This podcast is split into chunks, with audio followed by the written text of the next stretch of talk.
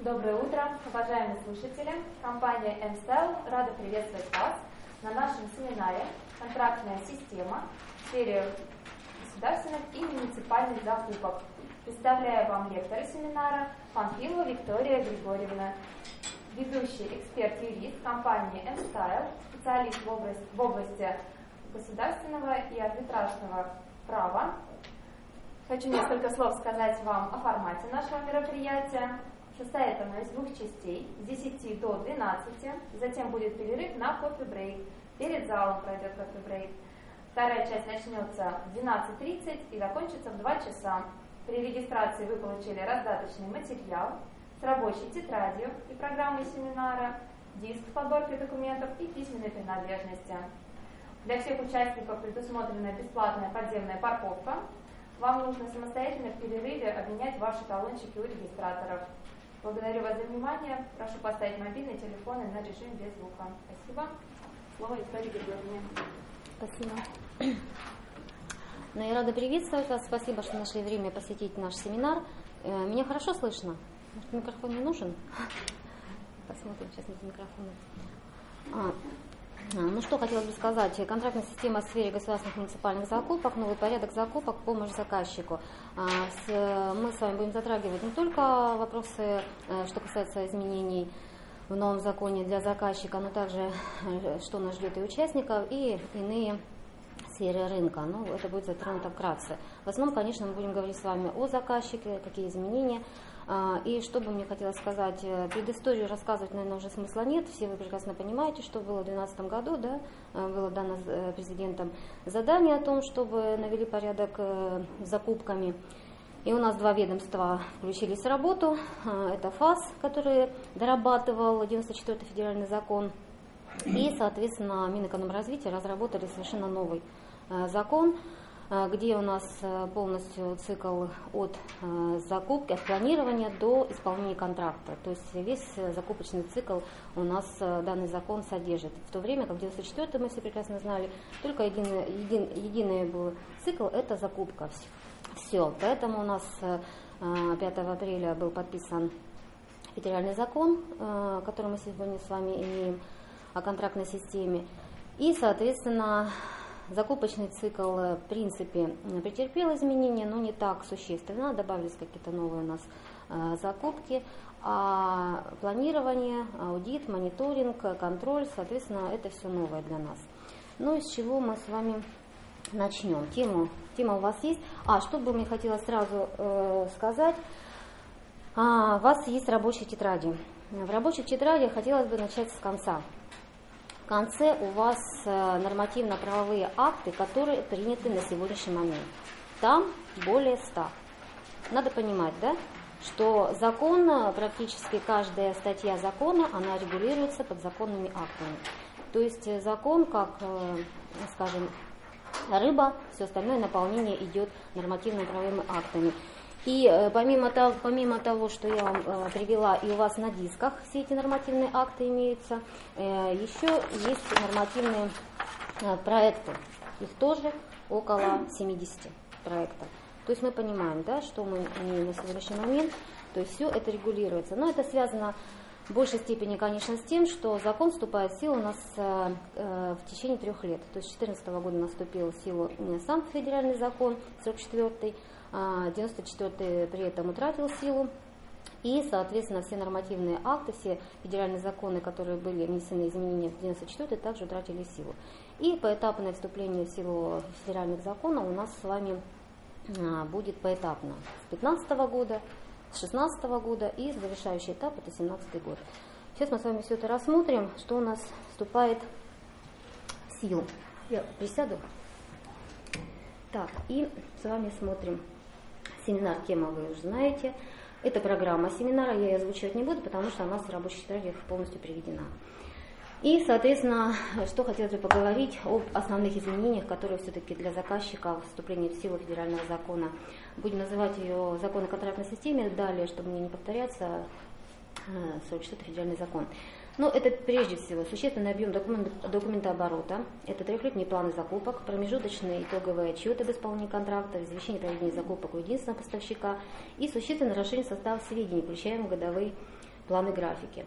Также заказчики обязаны обосновать объект закупки, способ закупки и требования к участникам закупки.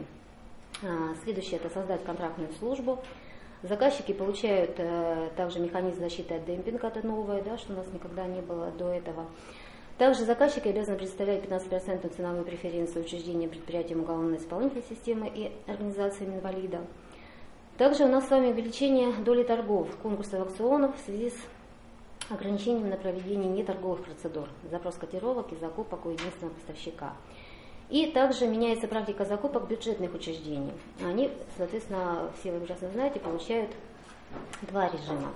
Это то, что касается вкратце изменений, которые а, для заказчиков новые. А, следующий для участников. Что же у нас с участниками? Ну, прежде всего, это увеличиваются издержки на участие в закупках. Это у нас, если знаете, да, расходы на приобретение банковской гарантии. Также заказчик э, в контракте может прописать обязательное привлечение при его исполнении субподрядчиков, которые являются субъектами малого предпринимательства, социально ориентированными некоммерческими организациями. Также обязательно банковское сопровождение крупных контрактов, изменение в порядке ведения реестра недобросовестных поставщиков. Все мы прекрасно с вами уже знаем и знакомы, что реестр включается не только сведения о самом юридическом лице, а также об исполнительных органах и о членах э, коллегиального исполнительного органа и учредителях. Также у заказчика и у поставщика появилось право на одностороннее расторжение контракта. Это тоже неплохо, и это сейчас имеет место быть. Ну и что у нас ждет других участников рынка? Ну, соответственно, это новый виток развития IT-рынка.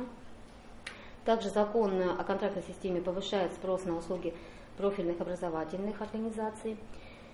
Ну и новация контрактной системе, необходимость руководства правилам госзаказа для некоторых автономных учреждений, некоммерческих организаций, хозяйственных обществ, санитарных предприятий и так далее. Это то, что касается у нас а, вступления в силу мы с вами затронем позже.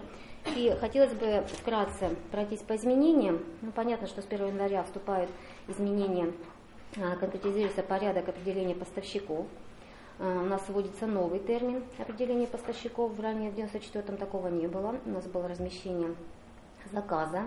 Также порядок определения поставщиков у нас э, э, добавились такие способы, как двухэтапный конкурс, закрытый конкурс, закрытый конкурс с ограниченным участием, закрытый двухэтапный конкурс, закрытый конкурс, ну а все остальные нам знакомы. Это единственный поставщик, открытый конкурс, электронный аукцион, и так далее. Также изменяется и конкретизируется порядок заключения контракта на поставку товара в работу услуг. Это что значит? Э, с 1 января вступили в силу нормы, предусматривающие сроки, сроки и порядок заключения контракта по результатам конкурентных способов, а также с единственным поставщиком.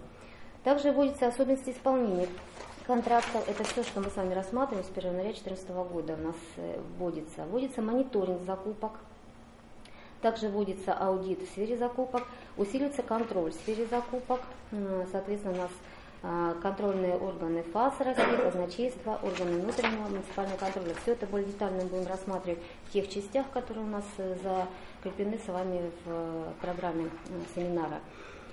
Также устанавливаются правила размещения плана графика на 2014-2015 год. А, введены условия о банковской гарантии, все уже с ними знакомы, да? И с 31 марта у нас Э, ваш реестр банковских гарантий введен. Также с 1 июля у нас э, введено банковское сопровождение э, контракта. Также вы все прекрасно знали, что было в планах нормирование да, с 1 июля ввести, но, к сожалению, не сложилось, и нормирование у нас с вами перенесли на 1 января 2015 года. Также у нас с 1 января 2015 года изменяется и конкретизируется порядок планирования закупок, составления движения планов закупок. А, вы уже, наверное, знакомы, что правительство приняло постановление от 13.10.2014 года 1047. Это об общих требованиях к определению нормативных затрат на обеспечение функций государственных органов, органов управления, государственных и бюджетных фондов, муниципальных органов. А, все эти нормы у вас есть в сзади, они прописаны. Это просто я озвучиваю, что с 1 января 2015 года вступают в силу. А так, эти все э, нормативные акты, они у вас на диске. есть. Но если есть желание, записывайте. Также, говорится, дополняется требование к содержанию в форме плана графиков, порядок их формирования, утверждения, изменения.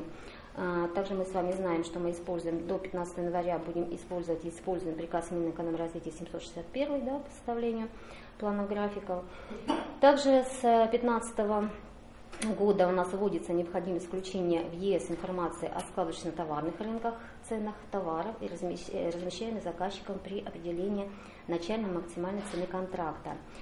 Также вводится необходимость указания идентификационного кода закупки в плане закупки, плане графики, извещения об осуществлении закупки, документация закупки, контракте и иных документах. И вводится нормирование в сфере закупок. То, что я вам сказала, планировали с 1 э, ввести в июле, но вводит с 1 января 2015 года. И какие же изменения у нас в 2016 году? Ну, прежде всего у нас появится обязанность размещать в ЕС планы закупок, планы графики и информацию об их реализации. Также заказчикам будет запрещено осуществлять закупки, не включенные в планы графики. Также с 1 января 2016 года ЕС выполняет исключительно технические функции по формированию, обработке, хранению, предоставлению данных участникам контрактной системы, обеспечению использования электронной подписи для подписания электронных документов, подача заявок на участие в определении поставщика э, в форме электронного документа, открытие доступа к таким заявкам. И в последующем ЕС также будет выполнять функции по обеспечению контроля. И, соответственно, с 2016 года у нас с вами вводится необходимость общественного обсуждения отдельных видов закупок. Это тоже новое у нас в законе, у нас никогда не было общественного обсуждения, я имею в виду в 94-м федеральном законе, поэтому у нас с 2016 года вводится общественное обсуждение. Но и а, как это будет, каким образом, скорее всего, будет постановление правительства, да, где будут э, перечень закупок, которые обязательно должны пройти общественное обсуждение. И, соответственно, органы местного самоуправления, субъекты вправе принять свои нормативные акты, а, которые также будут э, подпадать под общественное обсуждение тех или иных закупок. Это все у нас с вами э, после 2016 года, с 1 января 2016 года вступает. До 2016 года у нас в общественное обсуждение э, подпадают более миллиарда, знаете, да, закупки. Также вступает в силу определение мониторинга закупок, также конкретизируются полномочия органов исполнительной власти. С 2016 года э, будут э, э, расписаны полномочия всех органов, которые осуществляют контроль. Ну и завершающий этап у нас 17 год, с 1 января 2017 года у заказчика появится обязанность указывать наименование закупки при ее планировании и осуществлении в соответствии с каталогом товаров, работ услуг государственных муниципальных нужд. Формирование и ведение в ЕС данного каталога будет обеспечено Минэкономразвития. Ну и, соответственно, порядок формирования также возложен на Минэкономразвитие. Это вот те изменения, которые у нас в течение трех лет будут а, проходить. И а, начинаем все-таки, что такое контрольная контрактная система у нас с вами. Цель э, закона о контрактной системе – это внедрение единого прозрачного цикла, формирование, размещение госзаказа и исполнение государственных муниципальных контрактов. То есть у нас с вами появляется планирование, осуществление закупок, управление контрактом, результаты по контракту и, соответственно, сквозной э, контроль, мониторинг, контроль, аудит. Целью планирования определение объема структуры государственных муниципальных нужд, исходя из мероприятий государственных муниципальных программ. Также осуществление закупок – это цель выбора контрагента, э, способного обеспечить э, заданное э, количество заказа при наименьшей цене. А, соответственно, управление контрактом, надлежащее исполнение контракта, подконтрольность действий заказчика и исполнителя и результаты по контракту – это полное удовлетворение государственных муниципальных нужд в запланированном объеме и качестве. Ну, кстати, 44 федеральный закон, вы знаете, да, э, не дает э, понимания, что же такое муниципальные и государственные нужды. То есть э, вот это понимание у нас законно ушло. Государственные муниципальные нужды у нас было закреплено в 94 федеральном законе, да, что является муниципальными нуждами. Но, тем не менее, по тексту мы с вами в любом случае понимаем, что такое государственные муниципальные нужды. Ну и цель мониторинга контроля аудита понятна. Единый сквозной контроль закупочного цикла в целом, определение адекватности затраченных средств достигнутому результату, удовлетворение государственных муниципальных нужд, предупреждение, пресечение нарушений на всех стадиях закупочного цикла. И э, Наведением закона, как я уже вам э, до этого говорила, размещение заказа заменен понятием определения поставщика. Определяется как совокупность действий, которые осуществляют заказчиками в порядке, установленным законом, начиная с размещения извещения об осуществлении закупки товара, работ, услуг для обеспечения государственных нужд. И э, в случаях э, с направлением приглашения принять участие в определении поставщика и завершается заключением контракта. Ну и в качестве участников, в качестве участников у нас поименованы заказчики, уполномоченные органы, специализированные организации, операторы электронных площадок, участники закупок, федеральные органы исполнительной власти по регулированию контрактной системы, аналогичные органы субъектов Российской Федерации, органы уполномоченные проведения нормативно-правового регулирования, контроля в сфере контрактной системы, а также госкорпорация Росатом. Также в соответствии с законом о контрактной системе органы госвласти субъекта, органы местного самоуправления своей компетенции предоставляется право принимать правовые акты, регулирующие отношения в сфере закупок. Но также закон о контрактной системе, э, тоже в новое у нас было да, введено э, требование также распространяется на приобретение недвижимого имущества и аренды имущества. То, что у нас как бы в 96 федеральном законе не было, Потом уже пленуме да, суда было внесено, что на армию в том числе распространяется действие закона. А в 44-м законе сразу э, распространено действие и на недвижимое имущество и аренду. Также закон уделено внимание информационной составляющей государственных закупок, основными принципами. Значительный раздел закона посвящен видам контроля в сфере закупок. Также а, секундочку. Закон у нас не применяется к отношениям, связанным с оказанием услуг международными финансовыми организациями, созданными в соответствии с международными договорами, участниками которых является Российская Федерация, а также международными финансовыми организациями, которые э, Российская Федерация заключила международные договоры. Закупка товара, работ, услуг для обеспечения безопасности лиц, подлежащих государственной защите, также закупка драгоценных металлов, драгоценных камней, назначением адвоката, органа дознания, органа предварительного следствия судом для участия в качестве защитника в уголовном судопроизводстве, также привлечением адвоката к оказанию гражданам бесплатной юридической помощи и закупка товара работ для участковых избирательных комиссий. А, это тоже у нас новое было внесено 140 а, федеральный закон, знаете, да, в июле месяце вышел. Еще один закон, кстати, у нас четыре уже федеральных закона, которые регулировали и дополнили 44 а, федеральный закон. Самый большой это у нас 396 федеральный закон, который внес практически в каждую статью изменения потом 140 у нас дополнил, и, соответственно, 188 федеральный закон э, это только распространил действие, что на Росатом, и, соответственно, сейчас у нас, э, что касается недвижимости, э, введен новый федеральный закон, и мы с вами дальше будем о нем говорить. Ну и государственными заказчиками являются а, осуществляющие закупки юридические лица, которые действуют от имени Российской Федерации или субъекта и уполномочены принимать от их имени бюджетные обязательства в соответствии с бюджетным законодательством. А именно, это государственные органы, государственная корпорация а, по атомной энергии Росатом, органы управления государственными небюджетными фондами и государственные казенные учреждения. Муниципальными заказчиками признаются осуществляющие закупки юридические лица, которые действуют от имени муниципального образования – и уполномочены принимать от его имени бюджетные обязательства в соответствии с бюджетным законодательством, муниципальные органы, муниципальные казенные учреждения. Участниками закупки кто может быть? Любое юридическое лицо, независимо от его организационно-правовой формы, формы собственности, места нахождения, места происхождения капитала или любое физическое лицо, в том числе зарегистрированное в качестве индивидуального предпринимателя. И а, что такое государственный муниципальный контракт? Э, государственный муниципальный контракт, договор, заключенный от имени Российской Федерации, субъекта Российской Федерации, муниципального образования, э, государственным муниципальным заказчиком для обеспечения соответствующих государственных муниципальных нужд. И а, понимание единой информационной системы в сфере закупок. Это совокупность информации, а, содержащиеся в базах данных, информационных технологиях и технических средств, обеспечивающих формирование, обработку, хранение такой информации, а также ее предоставление с использованием официального сайта единой информационной системы информационной э, телекоммуникационной сети интернет.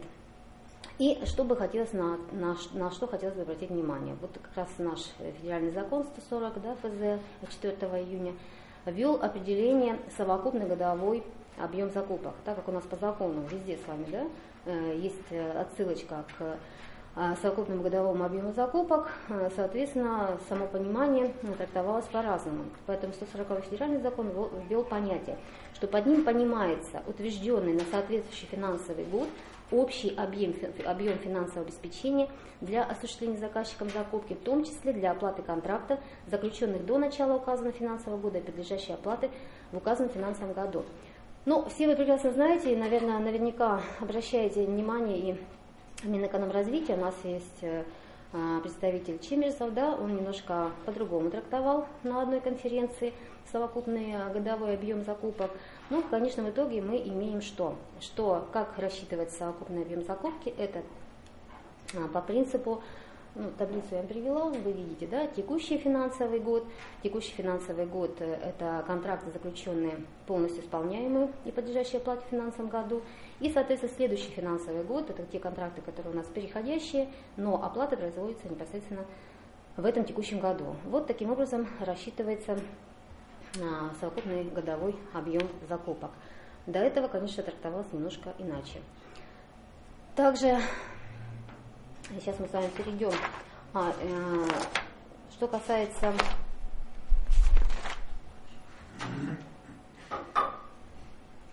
э, что касается э, общего э, сети понимания у нас закреплены с вами в законе. Законы проекты, я вам уже сказала, э, те законы, которые приняты э, в исполнении, надлежащего исполнения данного закона, мы с вами уже посмотрели, да, 100 с лишним нормативных актов, и правовые акты, законопроекты, они тоже порядка 70. И следующая тема наша с вами – это планирование. Не тема, а под, под, под тема. Ну, 44 федеральный закон предусматривает обязательно планирование закупок. То есть посредством формирования, утверждения и ведения планов закупок, планов графиков. Что такое план закупок? А, формируется процесс составления и рассмотрения проекта бюджета бюджетной системы и утверждается в течение 10 рабочих дней после доведения до заказчика объема прав в денежном выражении на принятие и исполнение обязательств в соответствии с бюджетным законодательством. Планы закупок формируются на срок, соответствующий действию бюджета, это три года, да, планы график составляются заказчиками ежегодно. Планы графика являются основанием для осуществления закупок. Заказчик праве осуществлять закупку только если она включена в план график. Ну и, соответственно, мы уже с вами проговаривали, что правительство приняло постановление 1047 от 13 а, октября э, текущего года об общих требованиях к определению нормативных затрат и обеспечению э, функций государственных органов, органов управления государственными бюджетными фондами и муниципальных органов. И, соответственно, наступает у нас 1 января 2015 года. Это тоже вы можете потом ознакомиться на сайте, либо посмотреть у вас на диске. Ну и планы, этапы планирования э, закреплены на странице 17-21 статья. План закупки, как уже говорили, три года составляется, исходя из целей проведения закупки, учетом требований к продукции, нормативных затрат на обеспечение функций заказчиками, План-график содержит перечень закупок на финансовый год, является основанием для осуществления закупок, формируется заказчиком в соответствии с планом закупок. И это у нас уже... А можно вопрос сразу по ходу? Скажите, пожалуйста, план закупок и план графиков, они должны соответствовать? План закупок у вас а, будет да, на три года. На три года, да. да. А план график, а план график он в исполнении план закупок. Да, в исполнении. А если меняется финансирование? Вот, вот все меняется, и план, и план закупок, и план ну, график будет. вносить, всегда. А вы сейчас э, как делаете? Вы план график меняете каждый день?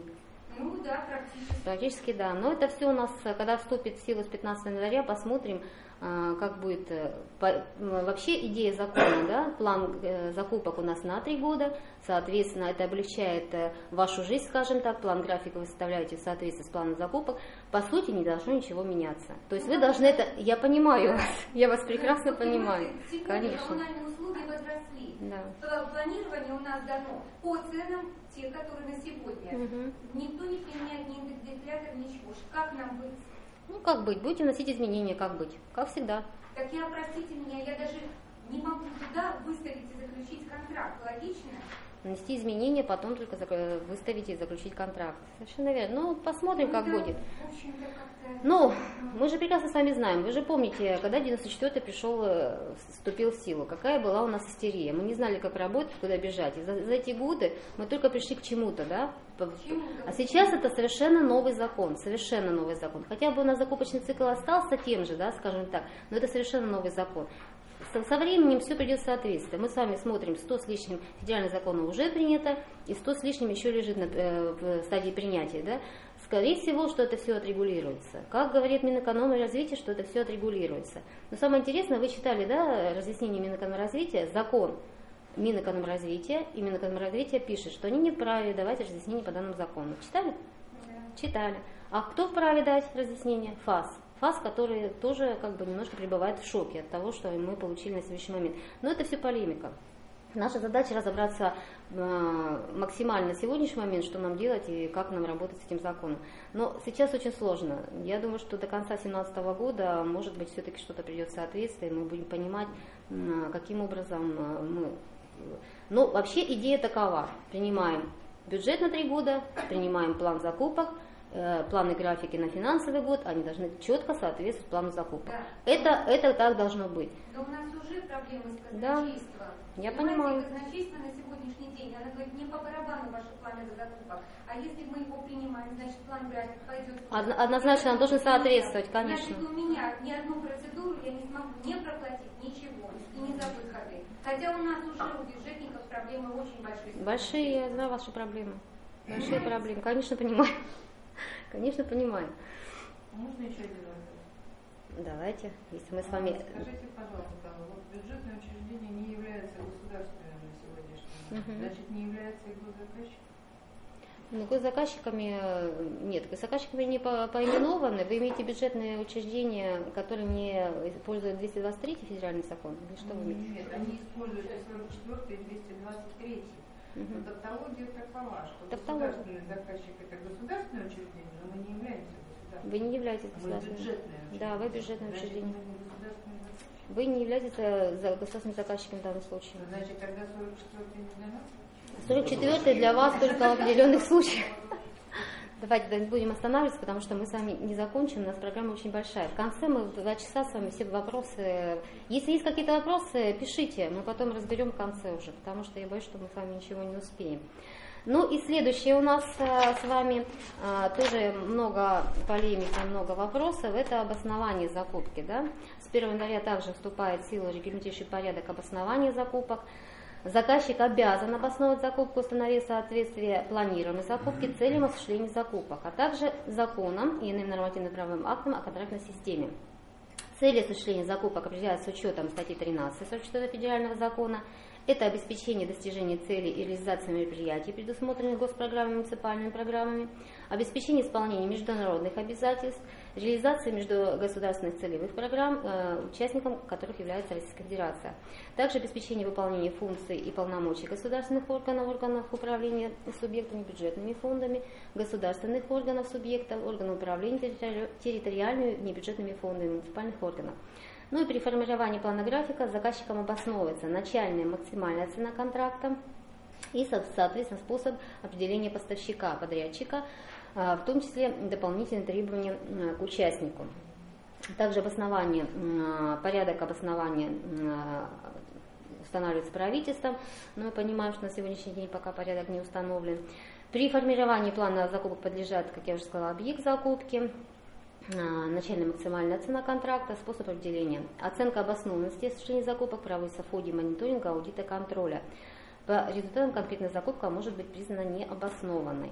Ну и в случае признания планируемой закупки необоснованным, органам контроля выдают предписание об устранении выявленных нарушений и привлекают к административной ответственности виновных лиц.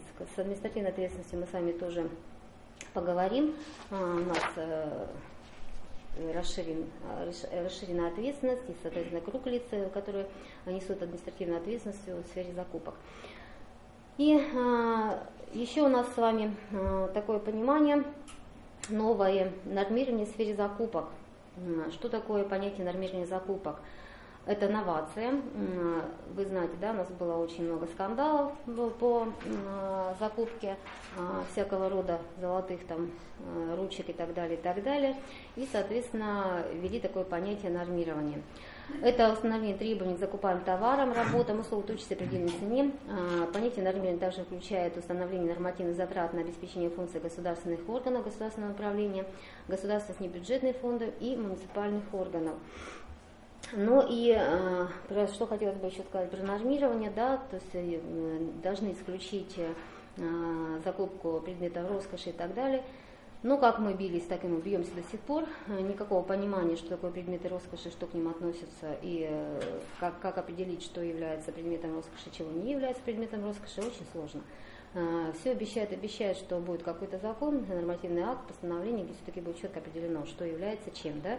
У нас единственное есть постановление, которое говорит, что автомобиль более 3 миллионов – это предметы роскоши. До 3 миллионов, пожалуйста, свыше 3 миллионов – это уже предметы роскоши. Это единственный документ, который об этом говорит. И а, по предметам роскоши у нас есть а, древнее а, а, постановление ОБС, а, ОБС даже, а, что относится, но это все настолько прозрачно. А, и, соответственно, гражданско-процессуальный кодекс да, у нас говорит, что является вроде как предметами роскоши там, шубы свыше так, э, какой-то суммы, да, потом, а, соответственно, мы это прослеживаем в судебной практике, что судебные органы признают э, предметами роскоши, но это тоже касается брачно-семейных отношений, поэтому на сегодняшний момент до тех пор, пока не примут какой-то нормативный акт, а может быть намеренно не принимается, непонятно пока.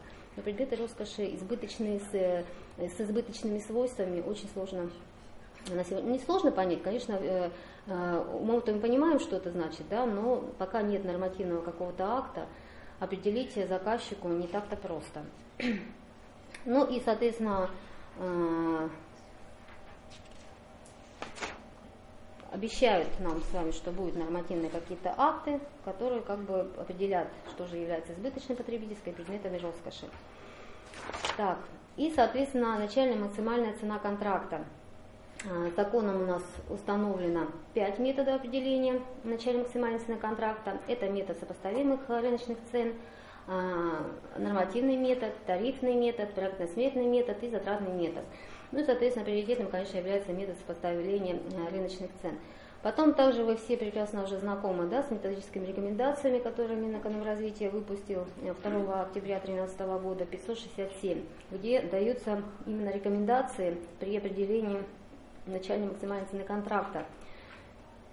И, соответственно, как говорит Минэкономразвитие, намеренно эти рекомендации не прошли э, регистрацию в Минюсте для того, чтобы он был именно носил рекомендательный характер, чтобы по этому поводу вас не привлекали к ответственности, что вы не применяете тот или иной метод. Поэтому методические рекомендации, они только в помощь. Э, конечно, помощь, но тем не менее то, что они там рекомендуют, ну, наверное, лучше его применять. Но это опять же ваше право, скажем так. Ну и также вы знаете, да, что у нас э, введена и дополнена часть 9.1 э, статьи 22 Проектно-сметный метод может применяться при определении обоснования начальной максимальной цены контракта с единственным поставщиком, заключаем на текущий ремонт зданий, строений, сооружений, помещений. Это право заказчика. Если при строительстве, реконструкции, капитальном ремонте, выполнении работ по сохранению объектов культурного наследия, заказчик обязан при расчете начальной максимальной цены контракта пользоваться проектно-сметным методом то при расчете цены на текущий ремонт он может использовать метод сопоставимых рыночных цен. То есть это право. Если вы хотите использовать на текущий ремонт проектно-сметный, пожалуйста, используйте. Никто вас как бы не обязывает к этому. Также а, методические рекомендации про, по применению метода определения начальной максимальной цены контракта заключаем с единственным поставщиком, устанавливаются у нас исполнительные органы по регулированию системы в сфере закупок. И закон, ну вот еще у нас э, сколько же все-таки ответов должно быть да, при, при, сопоставлении Согласно положениям закона, начальная максимальная цена контракта определяется обоснованной частью применения метода сопоставимых рыночных цен. Но, соответственно, ни закон у нас, ни 94 соответственно, не содержал, ни 44 не предусмотрено какое количество ответов от производителей исполнитель подрядчика по ценам товаров, в реестре является достаточным для обоснования начальной максимальной цены контракта. То есть есть методические рекомендации, вы их читали, да, что э, Минэкономразвитие рекомендует, что должно быть не менее трех, должно быть не менее пяти при определенных обстоятельствах, но не закон, не соответственно, 44 недосчета не, содерж, не содержал, не содержит требований, сколько должно быть ответов. Но единственное, что есть огромная судебная практика э, по 94 федеральному закону, когда один ответ, это является нарушением. Далее, как определяйте сами, но, скорее всего, э, все-таки лучше применять методические рекомендации. Ну и дальше у нас с вами э, то новшество, о котором мы с вами говорили, это общественное обсуждение закупок. Соответственно, правительство устанавливает случаи обязательно общественного обсуждения закупок. Общественное обсуждение начинается с даты размещения планов закупок в единой информационной системе и заканчивается не позднее, чем за 5 дней до даты окончания срока подачи заявок на участие в конкурсе или аукционе, либо не позднее, чем за 2 дня до даты окончания срока подачи заявок на участие в запросе котировок. Осуществлять закупки, подлежащие общественному обсуждению без проведения такого обсуждения, будет невозможно. В законодательстве субъектов, также муниципальных органов, могут быть установлены иные случаи общественного обсуждения госзакупок для, соответственно, обеспечения нужд субъекта и муниципальных нужд. Но нормы обязательного обсуждения у нас с вами вступают, как мы уже с вами говорили до этого, с 1 января 2016 года. Э, до 2014-2015 году действует правило, согласно которым общественное обсуждение подлежат закупке свыше 1 миллиарда рублей. И э, до 16 мы уже с вами определили, это у нас с вами восстановление э, правительства. Должно быть закреплено, а также есть письмо у нас с вами от 2 августа 2012 года э, о применении порядка общественного обсуждения товара, работ, услуг э, для муниципальных нужд, государственных муниципальных нужд свыше 1 миллиарда, где рекомендовала федеральным, региональным муниципальным заказчикам проводить общественное обсуждение закупок суммы свыше 1 миллиарда, в настоящее время а, общественное обсуждение таких закупок может осуществляться в два этапа в соответствии с разработанным Минэкономразвития порядок и приведенным, соответственно, в, тем, в том письме, которое я с вами сказала. А, знакомы, не знакомы с этим письмом? Если не знакомы, можете записать номер АД, большие буквы, АД-П13 4450. Это от 2 августа 2012 года.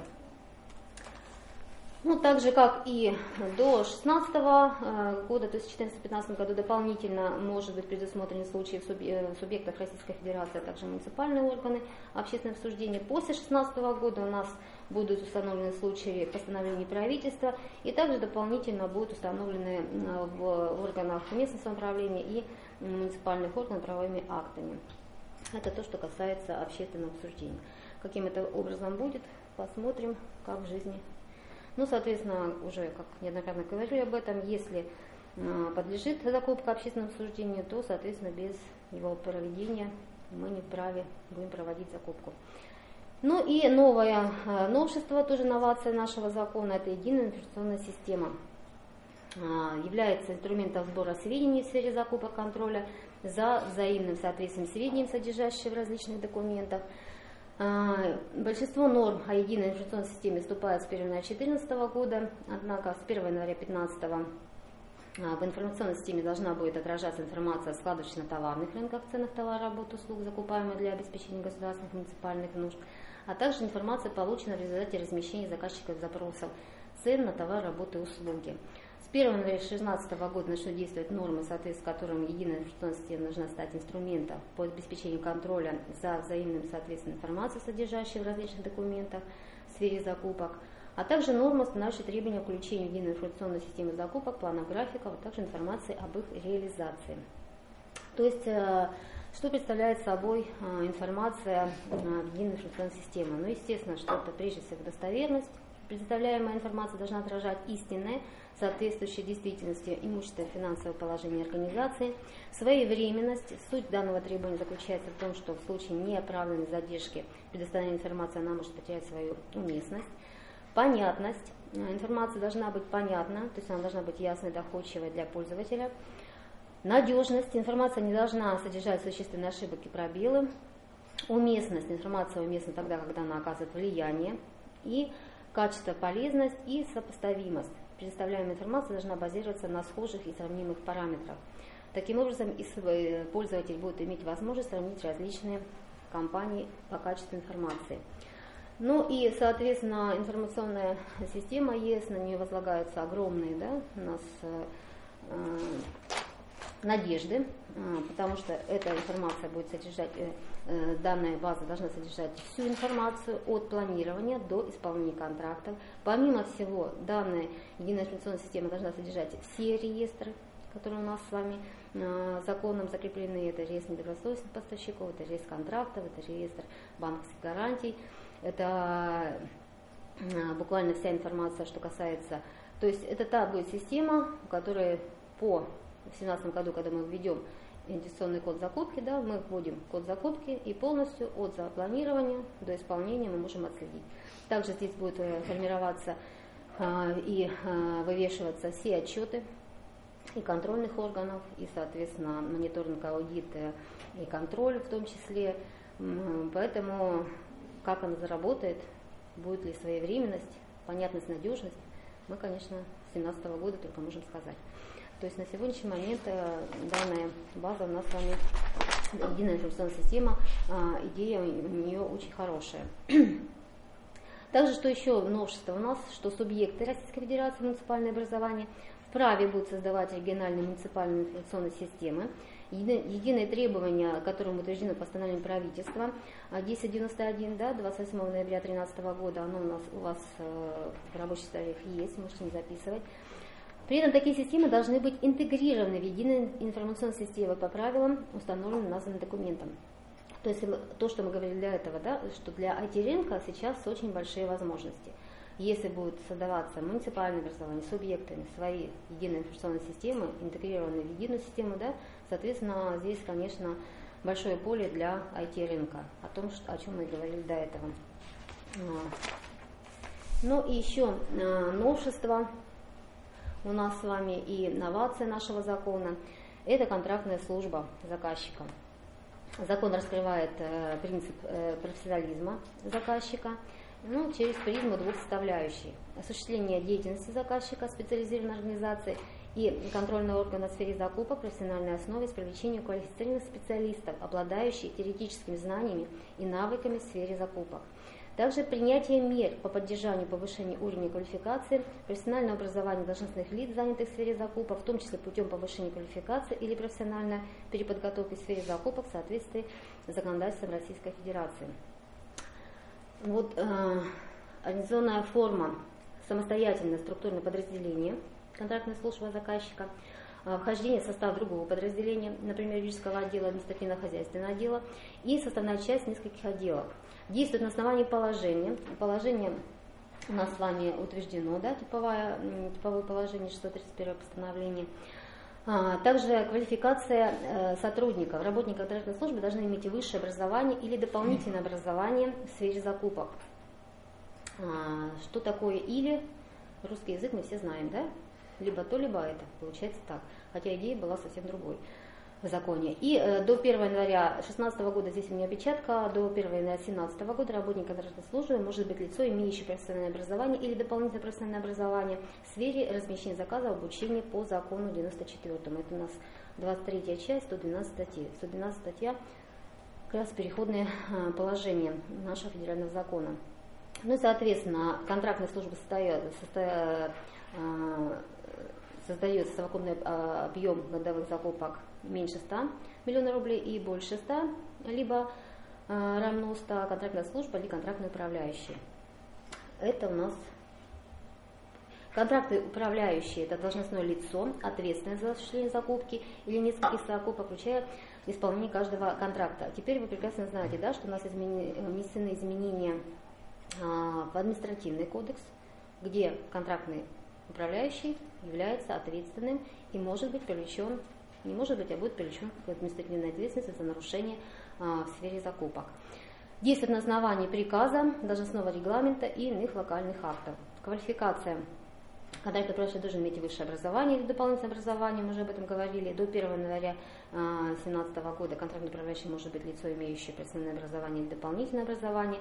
Профобразование, среднее профессиональное образование, бакалавратура, специалитет, магистратура, подготовка э, кадров высшей квалификации и дополнительное образование, повышение квалификации или профподготовка. А, и, соответственно, а, когда у нас появился принцип профессионализма а, в законе о контрактной системе, соответственно, идея это хорошая, да, получить образование, отучить э, людей, которые действительно будут отвечать за проведение качественных закупок и так далее. Была идея внести в высшее учебное заведение, должны были внести блоки, либо блоки, либо целые вывести специальности, да, контрактных управляющих. Но не знаю, как это будет в жизни. Скорее всего, что-то какой-то будет блок каких-то специальностей, потому что, в принципе, если мы сейчас начнем выпускать контрактных управляющих, куда мы их будем устраивать на работу, скажем так. Но идея была такова, что, в принципе, именно контрактный управляющий должен быть, иметь высшее образование в сфере закупок. Ну и потом а, потихонечку это наш принцип профессионализма как-то немножко уходит, потому что если мы с вами дальше смотрим и а, требования катать управляющего у нас есть, но требования к а, закупочной комиссии у нас нет совершенно, да. У нас даже нет того понимания, сколько должно быть обучено членов комиссии, потому что закон не содержит требования об обучении всех, что все должны быть обучены. Есть письмо да, Минэкономразвития, которое говорит, что больше 50 человек все-таки должны пройти э, профобучение, не профобучение, а обучение в сфере закупок. То есть комиссия у нас от э, никаких требований закон опять не содержит. Соответственно, есть письма, которые рекомендуют. Больше 50%? Это Минэкономразвития, да, говорит. Но это только Минэкономразвития. Да. То есть получается, некоторые говорят, что нет, должны быть все обучены. В законе этого нет требования к комиссии. Поэтому, конечно, желательно, чтобы все были обучены, потому что все-таки а, контрактный управляющий несет ответственность, и, соответственно, а, в его подчинении должны все-таки люди иметь, обладать какими-то профессиональными навыками. Вот, и э, что еще хотелось бы, функциями контрактной службы у нас э, относится значит, комиссия по осуществлению закупок, которая создается заказчиком для определения поставщиков, эксперты экспертной организации. Также относительно членов комиссии, как я уже сказала, это у нас 39 статья закона, а, не содержит обязательных требований к их профессиональной квалификации. Ну вот запишите себе письмо, которое Минэкономразвития все-таки говорит, что не менее 50% состава комиссии должны пройти профессиональную переподготовку. Это письмо от 8 ноября 2013 года от 8 ноября 2013 года номер ОГ, большие, ОГ, тире Д28, Д28, тире 15 539. И вот здесь как раз и есть такое высказанное мнение – что не менее 50% состава комиссии должны пройти профессиональную переподготовку или повышение квалификации в сфере закупок, а также лица, обладающие специальными знаниями, относящимися к объекту закупки. Что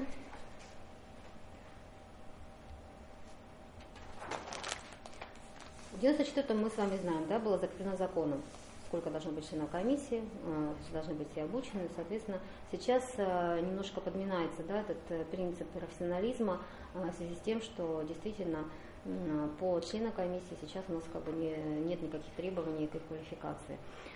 Так, и, соответственно, вот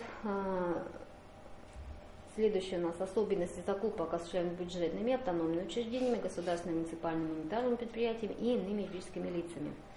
Бюджетное учреждение вправе осуществлять некоторые закупки в упрощенном порядке, как мы уже говорили, да, в соответствии с 223 федеральным законом. Также закупки за счет средств, полученных за счет грантов, передаваемых безвозмездно, безвозвратно, в качестве исполнителя по контракту в случае привлечения на основании договора в ходе исполнения данного контракта э, иных лиц для поставки товара, выполнения работы или оказания услуг, необходимых для исполнения предусмотренных контрактом обязательно данного учреждения и за счет средств, полученных при осуществлении им иной приносящей доход деятельности от физических и юридических лиц, в том числе в рамках предусмотренных его учредительными документами, основных видов деятельности, за исключением средств, полученных на оказание и оплату медицинской помощи по обязательному медицинскому страхованию. И какие же требования а, что бюджетное учреждение а, должно предпринять для того, чтобы использовать все-таки два режима закупок. А, Бюджетное учреждение осуществляет закупку за счет, ну, мы уже проговорили, за счет чего. Для этого бюджетному э, учреждению необходимо принять решение об осуществлении закупки в порядке, предусмотренным законом 223. Такое решение целесообразно оформить приказом утвердить и разместить в единой информационной системе положение закупки для нужд заказчика согласно требованиям 223 федерального закона. Сейчас вы знаете, да, у нас э, были разъяснения, пояснения о том, что а, только учредители да, утверждают положение о закупке. То есть руководитель, э, директор не вправе утвердить только учредитель. И некоторые учредители, насколько я знаю, запрещают принимать положение о закупке и говорят, нет, все по 44-му. Это к тому, что мы с вами говорили, является заказчиком, не является. Если ваш учредитель запретит вам, то, соответственно, все закупки будут через 44 федеральный закон.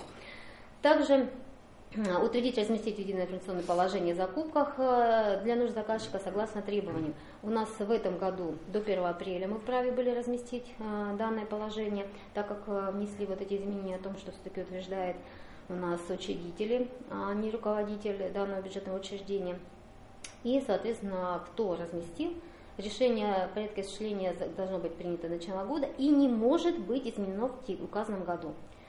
А, Задают мне вопрос часто на линию, что мы вот э, разместили свое положение, в положении прописали, что надо, чего не надо, работать по этому положению невозможно. Были такие случаи.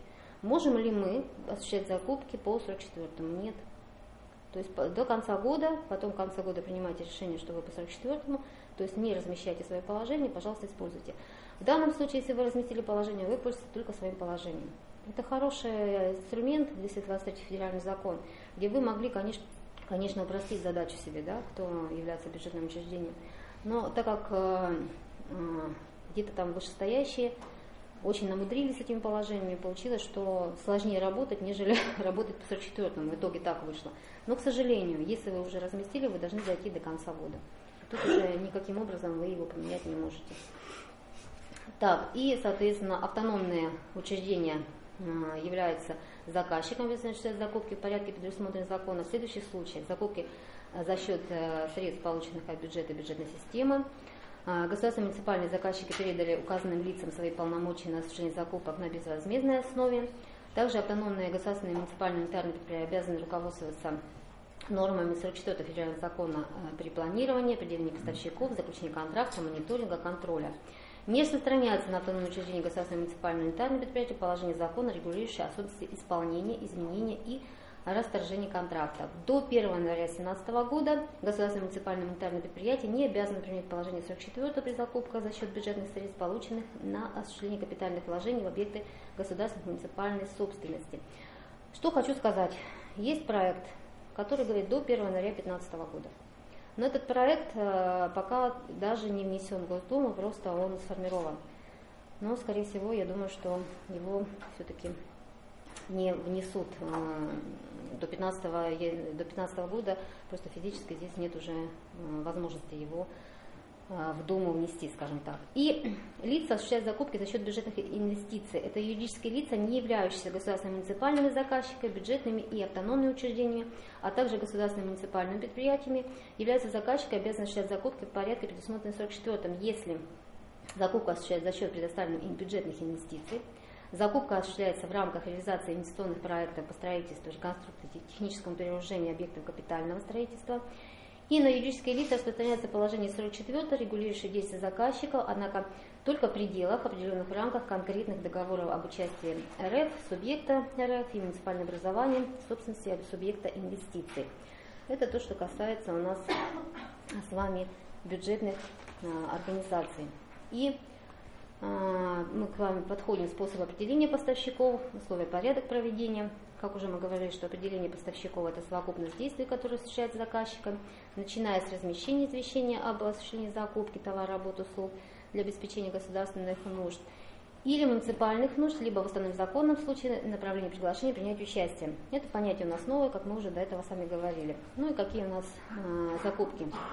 Это открытый конкурс, конкурс ограниченного участия, двухэтапный конкурс, электронный аукцион, запрос котировок, запрос предложений, закрытый способ определения поставщиков и закупка у единственного поставщика. И в принципе здесь э, нет, понятно, останавливаться не будем, потому что а, все способы закупки мы будем рассматривать детально в разделе именно способы определения поставщиков. Ну и обеспечение заявок при проведении конкурсов и аукционов. У нас с вами есть 44-е э, обеспечение заявок при проведении конкурса и аукционов. Заказчик обязан установить требования об обеспечении заявок. А, соответственно, допустимы два способа обеспечения заявок. Это внесение денежных средств и предоставление банковской гарантии. Соответственно, обеспечение заявок при проведении электронного аукциона может быть только путем внесения денежных средств. Ну и устанавливается а, по усмотрению заказчика размеры от 0,5 до 5%, да, 1% э, не превышает из 3 миллионов закупка и не более 2%, если являются участниками э, закупки учреждения или предприятия уголовной исполнительной системы организации инвалидов, субъекты малого предпринимательства или социально некоммерческие организации. Все это у нас с вами в 44 статье поименовано, весь порядок.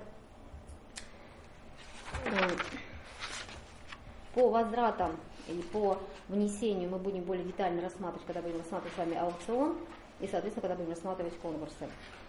Также, что хотелось здесь еще сказать, требования э, к банковской гарантии э, вы тоже все уже знакомы, да, на 45 статья содержит все требования к банковской гарантии. Э, были у меня вопросы от вас о том, что поставщики требуют возврата банковской гарантии. Вот говорит, пришел и требует, верните мне, все исполнено, все замечательно, вот ему нужна банковская гарантия. Банковской гарантии не возвращаем. То есть вы, конечно, можете там пойти на какие-то уступки, не знаю, в связи с чем требуется банковская гарантия, непонятно, да? Но, тем не менее, вы не, вы не обязаны возвращать банковскую гарантию, если вдруг у вас э, поставщики, исполнители начнут требовать ее обратно, скажем так. Так. И обеспечение, сейчас, обеспечение исполнения контракта. Законом также закреплена обязанность заказчика установить требования об обеспечении контракта. Здесь у нас э, с вами э, закон устанавливает следующее обеспечение от 5 до 30% начальной цены контракта, если начальная цена контракта равна или менее 50 миллионов, от 10 до 30% начальной максимальной цены контракта, если начальная максимальная цена контракта превышает указанную сумму.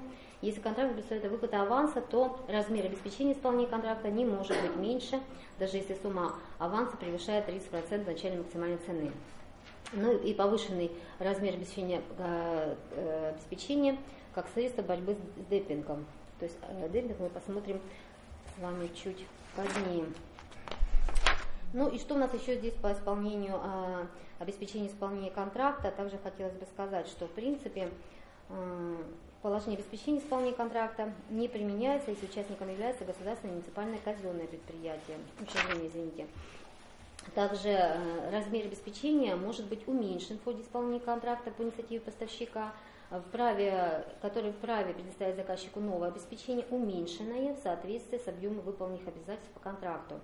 Одновременно с этим поставщик, э, подрядчик исполнитель может изменить и способ обеспечения контракта.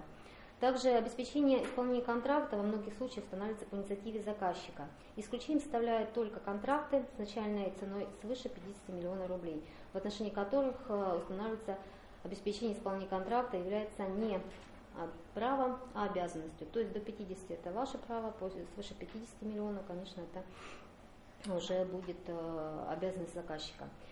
Ну и э, повышенный размер обеспечения как средство борьбы с демпингом мы уже с вами знаем, что при проведении конкурса аукциона предусмотрен повышенный объем, если э, цена контракта более 15 миллионов рублей, участник закупки снижает ее на 25%. Ну и, соответственно, мы с вами переходим от ДБГ меры. Это тоже у нас э, новация нашего закона. Ну и здесь вот в табличке вы видите, что если на 25% Э, понижается, то, соответственно, и в полтора раза увеличивается обеспечение контракта. А, что, э, ну и, соответственно, а, если предоставляется участникам в размере превышающий 1,5% указанной документации или информации, подтверждающей добросовестность такого участника. Вот про, по поводу добросовестности при проведении конкурса в целях заключения контрактов, а, также конкурса документации, различные члены значения критерий оценок в случае подачи участникам конкурса, содержащие предложение о цене контракта, которое до 25% ниже, на 25% и более ниже начальной максимальной цены контракта. Вот, к информации, подтверждающей добросовестность участников закупки, относится информация, содержащая в реестре контрактов, заключенных заказчиком и подтверждающая исполнение таким участникам в течение одного года до даты подачи заявки на участие в конкурсе или акционных трех и более контрактов. При этом все контракты должны быть исполнены без применения к такому участнику неустоек. Либо в течение двух лет до даты подачи заявок на участие в конкурсе или акционе четырех и более контрактов.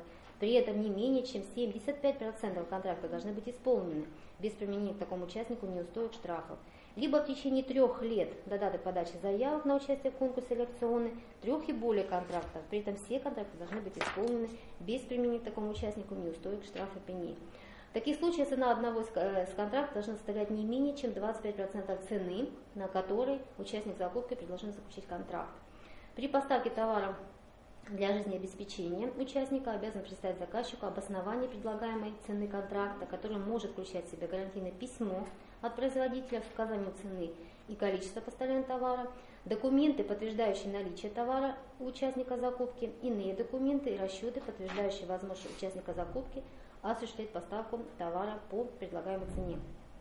Обеспечение исполнения контракта представляется участникам закупки, в котором заключается контракт до его заключения.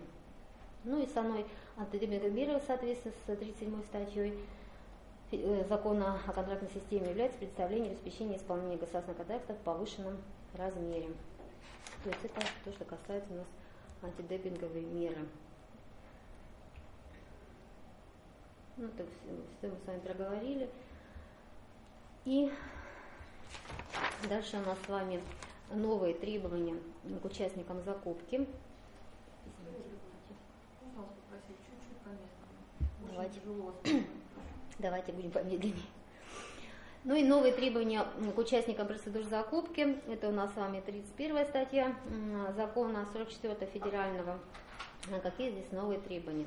Ну, соответствие требованиям, установленным в соответствии с законодательством к э, лицам, осуществляющим поставку товара, выполнение работы, оказание услуг, являющихся объектом закупки.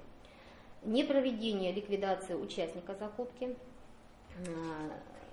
юридического лица, отсутствие решения арбитражного суда признания участника юридического лица или индивидуального предпринимателя несостоятельным, банкротом и об открытии а, конкурсного производства. Не приостановление деятельности участников закупки на дату подачи заявки на участие в закупке. Отсутствие у участника закупки недомки по налогам, сборам, задолженности по иным обязательственным платежам бюджета за прошедший календарный год, размер которых превышает 25% балансовой стоимости актива участников закупки по данным бухгалтерской отчетности за последний отчетный год. Отсутствие у участника закупки физического лица либо руководителя, члена коллегиального исполнительного органа, главного бухгалтера юридического лица, судимости за преступления в сфере экономики. Ну, за исключением, конечно, тех, которые э, судимость погашена либо снята а также неприменение отношений указанным физическим лицам наказания в виде лишения права занимать определенные должности или занимать определенные деятельность, которая связана с поставкой товара, выполнением работ, оказанием услуг, являющихся объектом осуществления закупки. И, соответственно, административное наказание в виде дисквалификации. А, следующее требование. Обладание участником закупки исключительными правами и результаты индустриальной деятельности, если в связи с исполнением контракта заказчик приобретает права на такие результаты – за исключением случая заключения контракта на создание произведений литературы, э, искусства, исполнение на финансовое финансирование проката либо показа национального фильма. Ну и новая у нас, да, с вами инновация, отсутствие между участниками закупки заказчиком конфликта интересов. Что такое конфликт интересов? Под конфликтом интересов понимается, что при которых руководитель заказчика, член комиссии по осуществлению закупок, руководитель контрактной службы заказчика, контрактный управляющий состоят в браке с физическими лицами, являющими выгодоприобретателями, единоличным исполнительным органом хозяйственного общества, директором, генеральным директором, управляющим, президентом и так далее. Членами коллегиального исполнительного органа хозяйственного общества, руководителем директором, генеральным директором и так далее. То есть родственниками прямой восходящей, нисходящей линии, то есть родители, дети и так далее.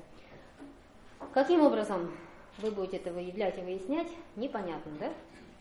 Кто знает, фамилия одна, являются они родственниками, являются родственниками, но тем не менее конфликт интересов у нас с вами. Также заказчик вправе установить требования об отсутствии в реестре недобросовестных поставщиков. Понятно, что вы не обязаны, а вправе устанавливать данное требование. Еще, как вы заметили, да, у нас ушло такое требование, как раньше было, э, в 44 федеральном законе изначально введено, правомочность участника, да, потому что никто не понимал, что такое правомочность. Э, пытались, пытались объяснить, в конечном итоге просто исключили. Да и все. На этом. Поэтому у нас вот, остались такие требования. Ну и дальше мы с вами смотрим, э, какие же требования комиссия смотрит, обязана да, рассмотреть. Это соответствие требованиям и, в принципе, все на этом. Дополнительные требования к участникам устанавливаются правительством. То есть, если есть дополнительные требования, то их, вы обязаны их проверить. Если дополнительные требования не установлены, соответственно, а, ваша задача комиссии, конкретно управляющая, это соответствие требованиям, установленным соответствие законодательством, и по большому счету все. Далее, а, все вот э, соответствия у вас каким образом подаются? То есть участник пишет, да, я не имею судимости, да, как обычно, имеет он судимость, не имеет он судимости, то есть проверить это сложно. А, кто-то сталкивался, проверяли вы судимость, несудимость участника, и не будете проверять, потому что, в принципе, если вы в МВД сделаете запрос, я думаю, вряд ли вам дадут ответ, потому что вы не являетесь, э, контрактная управляющая комиссия не является тем органом, который МВД по первому зову обязана предоставить данную информацию. То есть здесь э, только на порядочность, скажем так, ваших участников. А, если что-то выявится, да, тогда факт, тогда, конечно, это уже второй момент. А кто будет выявлять, опять надо понимать, кто это будет выявлять. Но потом случайно там какой-нибудь не выполнит контракт, и начнется все выявление выявится, что он... Но вы, опять же, вы смотрите соответствие чего. Написал он, что я не имею судимости, и да. все. То есть у вас нет э, обязанности проверять. Не написано, что вы обязаны запросить справки оттуда, оттуда, оттуда, оттуда. Понятно, что если, допустим, э, все-таки вы э, крупные контракты, то, наверное, можно заглянуть в реестр налоговой, да, где там у нас дисквалифицированные руководителя, где у нас с вами банкротство все-таки, где у, вас, где у нас э, на стадии ликвидации организация находится, по ИНН вы это выявить можете самостоятельно, потому что реестр открыт. Все-таки это лучше сделать. Потому что в случае, если вы, конечно, не будете исполнять контракта, то, в принципе, никому от этого хорошо не будет. А вот судимость, э, это очень сложно. Но судимость вы как можете выявить? Вы только можете выявить тем фактом, что если какое-то громкое было там дело, вы это знаете, да, со СМИ, что действительно была какая-то судимость, было какое-то громкое дело. Только так. Ну, в принципе, запрашивать. Ну, если у вас есть такая возможность, то, пожалуйста, конечно. Мы же говорим о судимости в сфере э, экономики. То есть, я говорю, административка висит, не говоря уже о планах. Но если у вас есть такая возможность выявить, насколько я понимаю, что этот факт не очень выявляется. Ну, э, замечательно, если такой момент есть. Ну, то есть понятно, да, что в, реестре недобросовестных поставщиков вы вправе установить такое требование, но заглянуть туда, наверное, все-таки стоит. У нас сейчас с вами два реестра ведется, это реестр по 94 федеральному закону и, соответственно, новый реестр по 44 федеральному закону. Также у нас сейчас с вами еще реестр есть по 223 федеральному закону, тоже, в принципе, можно как бы туда заглядывать, если вы собираетесь Э, заключать контракт э, с участником, у вас есть какие-то сомнения. Право э, вправе устанавливать, поэтому, пожалуйста, проверяйте ваши деньги, ваше, соответственно, исполнение контракта. Ну и особенности осуществления закупок среди субъектов малого предпринимательства, социально ориентированных некоммерческих организаций. Заказчики обязаны осуществлять закупки субъектов малого предпринимательства, социально ориентированных некоммерческих организаций в объеме не менее чем 15% совокупного годового объема закупок путем проведения открытых конкурсов, конкурсов с ограниченным участием, двухэтапных конкурсов, электронных аукционов, запроса котировок, запроса предложений, в которых участниками закупок являются только субъекты малого предпринимательства или э, СОНКа. При этом начальная максимальная цена не должна превышать 20 миллионов рублей. Также э, еще одно требование, установление требования к поставщику, не являющемуся субъектом малого предпринимательства, социально ориентированных некоммерческих организаций, а, о привлечении к исполнению контракта субподрядчиков, исполнителей из числа субъектов малого предпринимательства. То есть это тоже в праве. Ну и, соответственно, закупки, осуществляемые на общих основаниях, не учитывается в объем закупок, осуществляемых заказчиков субъектов малого предпринимательства, социально-интересных коммерческих организаций. Типовые условия контракта, предусматривающие привлечение к исполнению контракта субподрядчиков, соисполнителей социально-интересных коммерческой организации могут устанавливаться правительством Российской Федерации.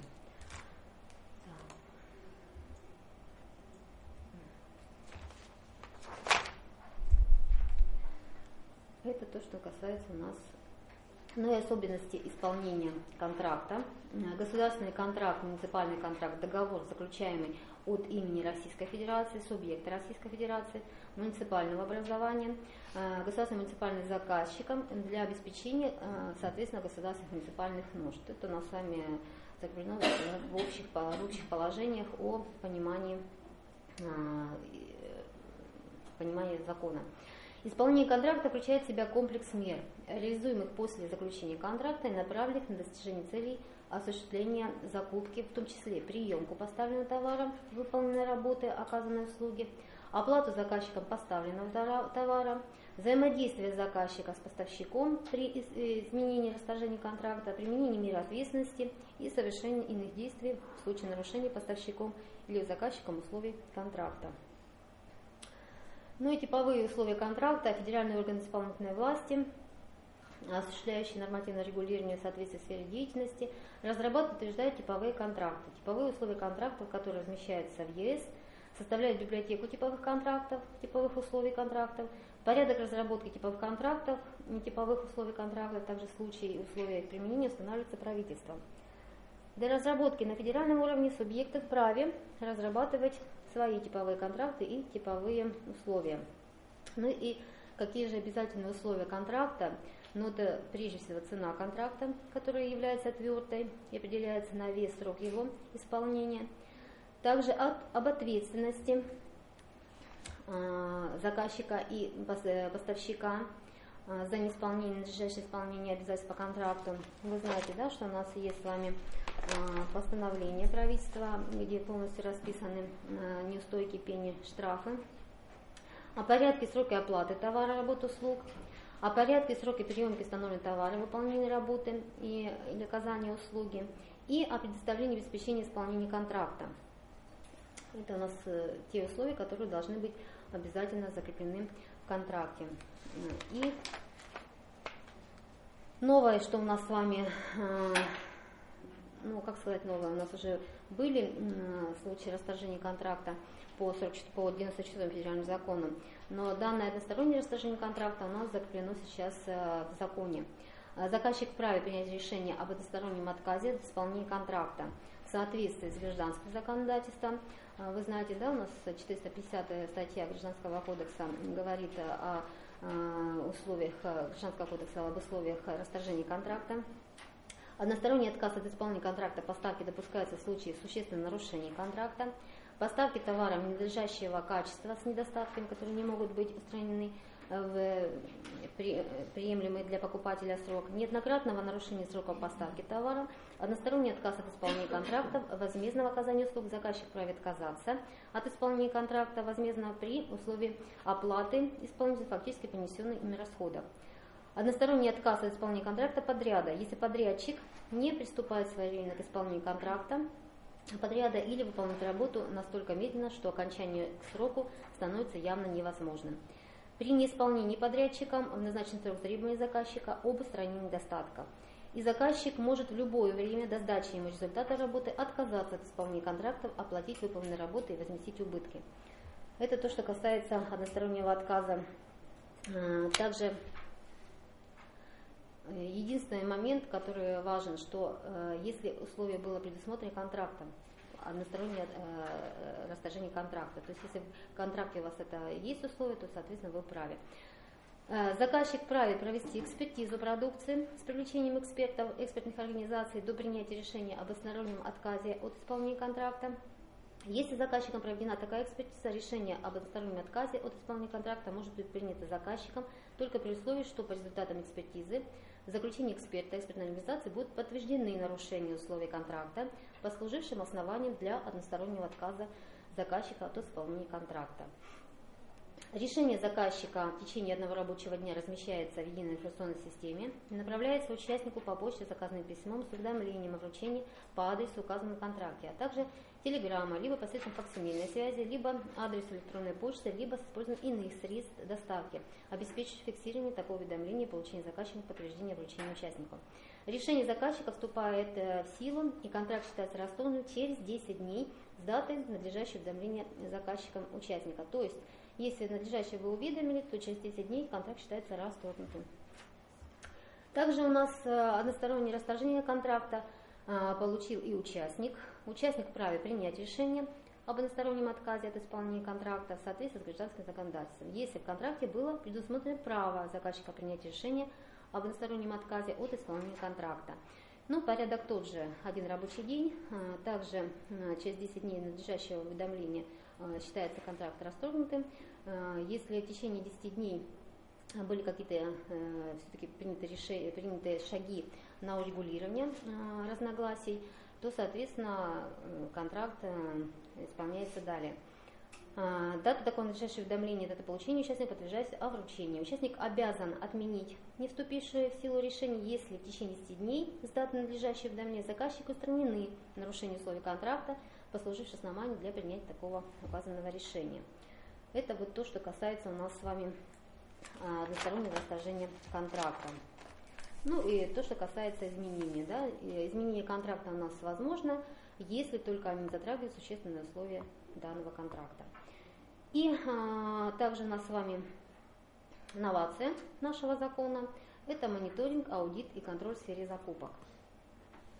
А, здесь у нас а, что такое мониторинг? Мониторинг – система наблюдения в сфере закупок, осуществляемая на постоянной основе посредством сбора, обобщения, систематизации и оценки информации об осуществлении закупки, в том числе реализации плана закупок, плана графиков. Цели а, – оценка степени достижения целей э, осуществления закупок, оценка обоснованности закупок, совершенствование законодательства Российской Федерации и иных нормативно-правовых актов о контрактной системе. Ну, субъектами а, являются у нас Минэкономразвития, органы исполнительной власти субъектов по регулированию контрактной системы, местная администрация.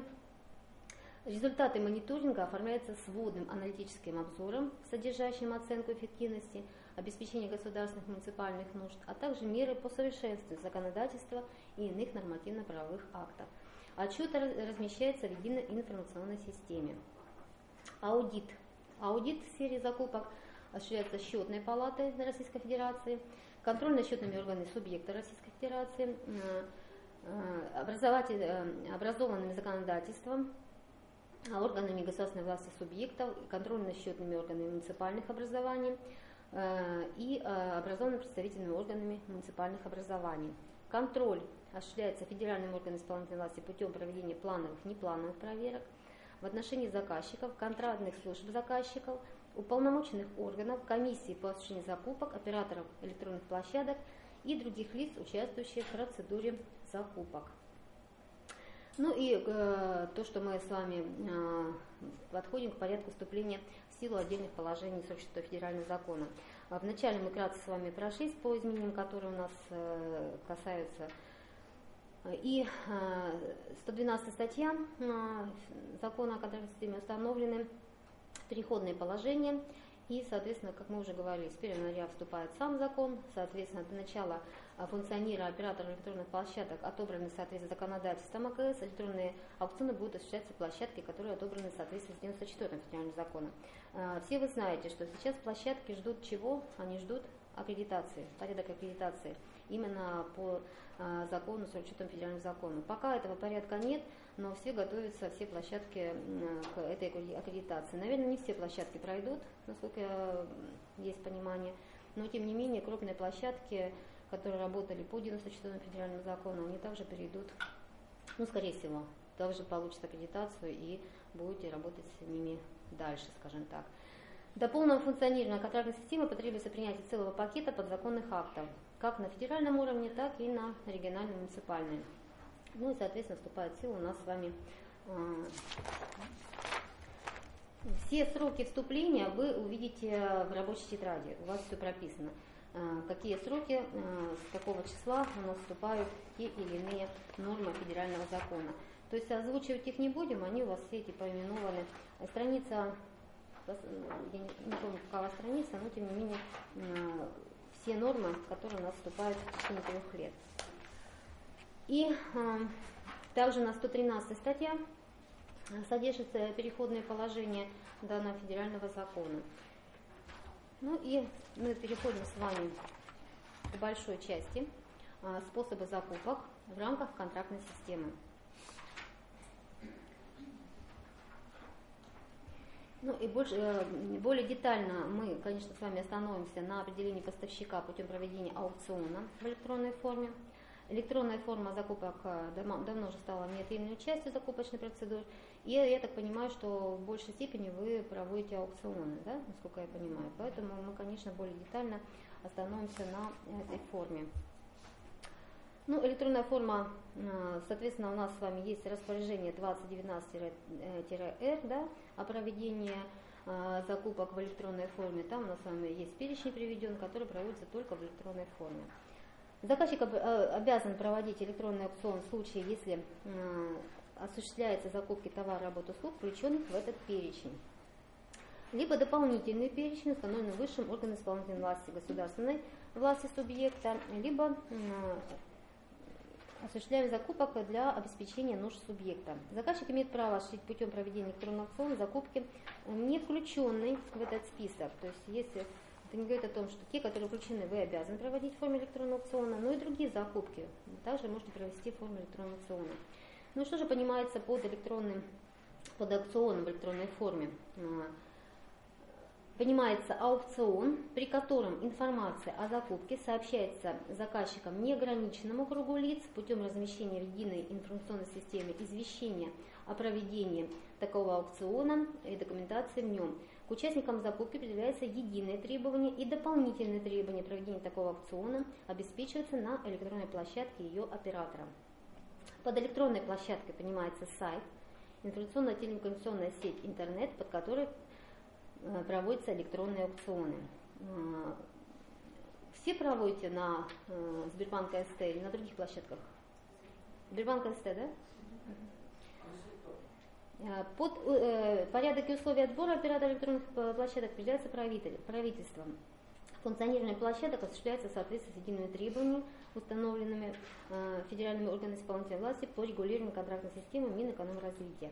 Обмен информацией, связан с получением аккредитации на электронных площадок и проведением электронного аукциона между участником такого аукциона, заказчиком, оператором электронной площадки осуществляется на электронной площадке в форме электронных документов. И победителем электронного аукциона является участник, предложивший наименьшую цену контракта и признанный соответствующим требованиям закона и документации. И с победителем электронного аукциона заключается контракт в электронной форме в единой информационной системе. Следующий у нас электронный документооборот и применение электронной подписи.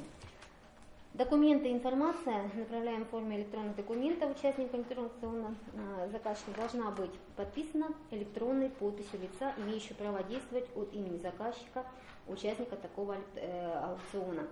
Ну и, соответственно, согласно федеральному закону 63 об электронной подписи, информация в электронной форме, подписанная квалифицированной электронной подписью, признается электронным документом, равнозначным документом на бумажном носителе, подписанным собственноручной подписью, кроме случая, если федеральными законами или принимаемыми в соответствии с ними нормативно-правовыми актами установлено требование о необходимости составления документа исключительно на бумажном носителе. Электронная подпись – это реквизит электронного документа, предназначен для защиты данного электронного документа от подделки, получен в результате криптографического преобразования информации с использованием закрытого ключа электронной подписи и позволяющий идентифицировать владельца сертификата ключа подписи, а также установить отсутствие искажения информации в электронном документе. Электронная подпись представляет собой определенную последовательность символов, э, которая формируется при помощи специального программного обеспечения – Электронная подпись э, добавляется к исходному документу при пересылке. Электронная подпись является уникальной для каждого документа, не может быть перенесена на другой документ. Невозможность подделки электронной подписи обеспечивается э, значительным количеством математических вычислений, необходимых для ее набора. Таким образом, при получении документа, подписанного электронной подписью, получатель может быть уверен в авторстве и неизменности данного э, документа. Электронная подпись применяется для идентификации или подтверждения авторства и легальности информации при работе через сеть, э, в том числе и через интернет. С помощью электронной подписи можно подписать, а значит превратить в электронный документ любой файл. Электронная подпись не может облегчить или ускорить документооборот как внутри компании, в локальной сети, так и в работе филиалами, контрагентами, вне зависимости от их местонахождения. Любой документ, подписанный электронной подписью, становится равнозначен документу, подписанной собственной ручной подписью. Это у нас все с вами гласит закон 149, федеральный закон об информации, информационных технологиях и защите информации. Также использование электронной подписи является э, на сегодняшний день законодательно оформленной и юридической значимой процедурой обмена защищенными данными через телекоммуникационные каналы связи, в частности через э, интернет. Выдачу электронных подписей э, государственных муниципальных заказчиков осуществляет удостоверяющий центр федерального казначейства. Запрос на получение сертификата оформляется через систему электронного документооборота федерального казначейства. Ну, соответственно, в данном случае а, можно получить электронную подпись. Ну и оформление электронной подписи у нас с вами это закреплено в пятой статье Института федерального закона. Осуществляется с использованием усиленной электронной подписи. Ну и, соответственно, как ее оформить, мы с вами уже проговорили. Это то, что касается электронной подписи. Ну и, соответственно, мы с вами подходим порядку проведения электронного аукциона. Проведение электронного аукциона возможно только на отобранных э, правительством э, электронных площадок. Участник размещения заказа обязан пройти процедуру аккредитации на электронной площадке, чтобы принять участие в электронных аукционах. Э, заказчики обязаны пройти процедуру регистрации в ЕС на официальном сайте сети интернет для размещения информации и размещения заказа на поставки товара, выполнения работы, оказания услуг для федеральных и муниципальных нужд или муниципальных нужд. Заказчик обязан сформировать аукционную документацию и аукционную комиссию до размещения извещения об открытом аукционе. Лоты могут выделяться только при проведении закрытых аукционов. А, минимальный срок подачи заявок на участие в электронном э, аукционе составляет 15 дней, а при начальной цене, которая не превышает 3 миллиона, 7 дней. Заказчик вправе отменить закупку в форме электронного аукциона не позднее, чем за 5 дней до окончания подачи заявок на участие в аукционе. При этом необходимо внести изменения в планы графики. Ну и я разбила проведение электронного аукциона по этапам. Да? А, первый этап – это подготовка и проведение электронного аукциона. Какие мероприятия вы организовываете? Организация проведения электронного аукциона, создание а, аукционной комиссии. Если вы создаете аукционную комиссию, если у вас не действует единая комиссия, то, соответственно, это будет аукционная комиссия. Привлечение специализированной организации проведения электронного аукциона, ну, это на случай, если вы привлекаете специализированную организацию. Какие документы составляются? Приказ о проведении электронного аукциона, Приказ о создании аукционной комиссии, а, уже вернусь к тому, что если у вас нет единой положения об аукционной комиссии, контракт со специализированной организацией, если вы заключаете специализированной организации. И срок э, до размещения извещения о проведении электронного аукциона. Второй этап. Каждый раз? Если у вас нет единой комиссии. Я, же, я об этом же проговариваю неоднократно. Если у вас есть единая комиссия, то, соответственно, вы не составляете всякий раз. Но если у вас нет, а вы составляете именно на один аукцион какой-то комиссии, то, конечно, приказ обязательно нужен. И второй этап – подготовка документов для проведения электронного аукциона. Разработка и утверждение документации об электронном аукционе. Ну какие здесь документы могут быть? Общее положение документации об электронном аукционе, информационная карта электронного аукциона, форма заявки на участие в электронном аукционе, инструкция по заполнению заявки на участие в электронном аукционе, техническое задание при проведении электронного аукциона, обоснование начальной максимальной цены контракта при проведении электронного аукциона, также проект контракта для включения его в аукционную документацию. Ну и срок до размещения извещения о проведении электронного аукциона. Это второй этап. Третий этап. Размещение информации об электронном аукционе. Но, как мы уже с вами говорили, это регистрация заказчика в ЕС при проведении электронного аукциона, оформление электронной подписи при проведении аукциона, подготовка и размещение в единой информационной системе извещения о проведении электронного аукциона и документации документ э, извещения проведения электронного аукциона и срок не позднее, чем за 7 дней до окончания срока подачи заявок на участие, э, определенного в документации цене не более 3 миллионов за 15 дней. Более 3 миллионов, извините. И у нас четвертый этап. Четвертый этап это как раз э, выявление участников электронного аукциона. Первое мероприятие это рассмотрение первых частей заявок на участие в электронном аукционе документ, э, протокол рассмотрения заявок на участие в электронном аукционе, ну и срок не позднее седьмого дня с даты окончания срока подачи заявок на участие. На участие. А, следующий этап, это пятый этап, определение победителя электронного аукциона. Рассмотрение вторых частей заявок на участие в электронном аукционе, протокол подведения итогов электронного аукциона и срок не позднее третьего рабочего дня с даты размещения протокола проведения электронного аукциона. Ну, и шестой этап – это заключение контракта с победителем электронного аукциона. Какие здесь мероприятия? Дополнение контракта условиями исполнения, предложенным победителем электронного аукциона, проверка обеспечения исполнения контракта, предоставлена победителем электронного аукциона, подписание контракта с победителем электронного аукциона, документ проект контракта для размещения в ЕС по итогам электронного аукциона – и срок не позднее, чем через 10 дней с даты размещения протокола подведения итогов аукциона и не позднее третьего рабочего дня с даты размещения проекта контракта, подписанного победителем.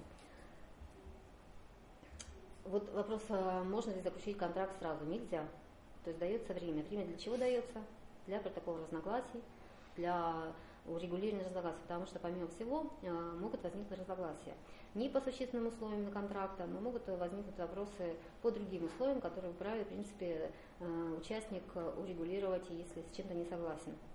То есть это вот, если мы с вами рассмотрим порядок. Еще у нас с вами Минэкономразвитие, не знаю, знакомы, не знакомы, они разработали, сейчас, секундочку, Вот у нас есть Минэкономразвитие а, разработал а, и утвердил, ну, тоже помощь, помощь вам. А, консультант Плюс у нас есть э, эти методические рекомендации. В принципе, вы можете им воспользоваться, набрав Минэкономразвития способы закупок и, соответственно, они вот у нас развивают таким образом способы закупок, конкурентные способы, аукцион, конкурс, запрос котировок, запрос предложений, и, соответственно, неконкурентные способы, это закупка единственного поставщика, и также выведены отдельно закрытые способы. И вот а, открытый конкурс мы с вами позже рассмотрим.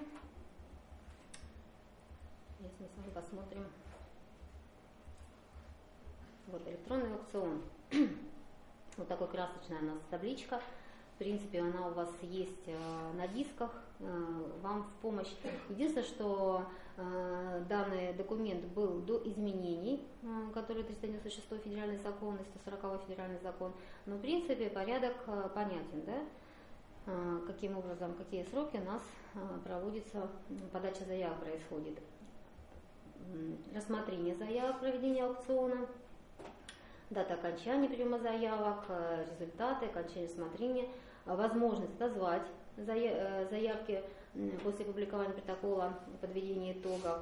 Э, далее заключение контракта. Вот как раз идет речь о э, рассмотрении протокола, если таковой родится протокол, я имею в виду разногласий. И далее электронный, электронный аукцион Оператор электронной площадки не позднее одного рабочего дня направляет заказчику обе части заявки, а также документы участника, предусмотренные статьями, соответственно, 44 федерального закона, а участник направляет уведомление. Аукционная комиссия в течение трех рабочих дней рассматривает заявки, направляет оператору электронной площадки под э, протокол рассмотрения заявки, единственной заявки, ну, то есть единственной заявки. И электронный аукцион признан несостоявшимся в связи с принятием решения комиссии о признании только одного участника, подавшего заявку на участие в аукционе его участникам. Также размещается на электронной площадке протокол рассмотрения первых шести заявок. Оператор электронной площадки в течение одного часа направляет заказчику вторую часть этой заявки, а участник такой аукцион направляет уведомление. Акционная комиссия в течение трех дней с даты получения заявки единственного участника рассматривает заявку и направляет оператору электронной площадки протокол рассмотрения. И а, Аукционная комиссия в течение трех рабочих дней даты получения вторых частей заявок рассматривает, направляет оператору электронной площадки протокол подведения итогов. В случае, если электронный аукцион признан несостоявшимся в связи с тем, что по окончании срока подачи не подано ни одной заявки или принято решение об отказе в допуске к участию всех участников, то заказчик вносит изменения в план график и осуществляет закупку путем запроса предложений. А, также у нас с вами а, признан несостоявшимся с тем, что в течение 10 минут после начала проведения аукциона ни одной участник не подал а, предложение о цене контракта. Все мы помним, да, когда блокировали аукционы, да, заявились, но никто не вышел на аукцион. И тем самым признавали несостоявшимся, и эта игра у нас была очень долгоиграющая. То сейчас понятно, если заявились и не вышли первые 10 минут, то кто выигрывает? Первый, который подал заявку, если он соответствует всем требованиям. То есть вот это блокирование аукциона э, в данном случае сейчас невозможно. Ну, по крайней мере, в принципе, это тоже неплохой, неплохая защита, скажем так. Вот. Это вот то, что нам предлагает с вами Минэкономразвитие. А, вы также можете воспользоваться в Консультант Плюс данными рекомендациями. Так, и... Давайте. Если зарегистрирован пять участников, будет только одно предложение, состоявшимся, а он соответствует требованиям? Если соответствует требованиям, заключаете контракт, да. Да. Ну, по согласованию. По согласованию, конечно.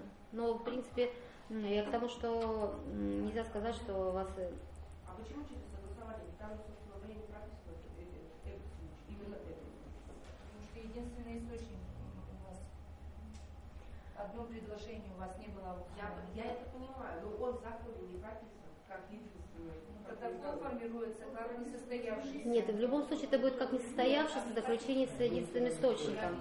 Да, согласование. Так, и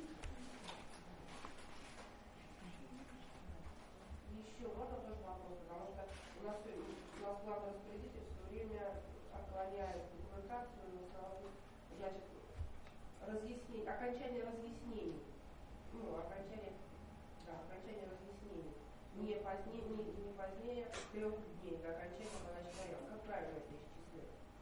Ну, так, если... Например, окончание подачи заявок 5.9.00. Угу. Когда последнее разъяснение может? Не позднее трех дней у нас же с вами до окончания. Я понимаю, но как правильно посчитать эти дни? Ну так и считайте три дня. Как, как понять? Я вас немножко не понимаю. Не позднее трех дней до окончания. Когда у вас окончание? Второго, до второго девяти часов. Тогда так точно. Второе число девять часов. Второе, да? Да. До девяти. Первое число. Первое. Первое число. Три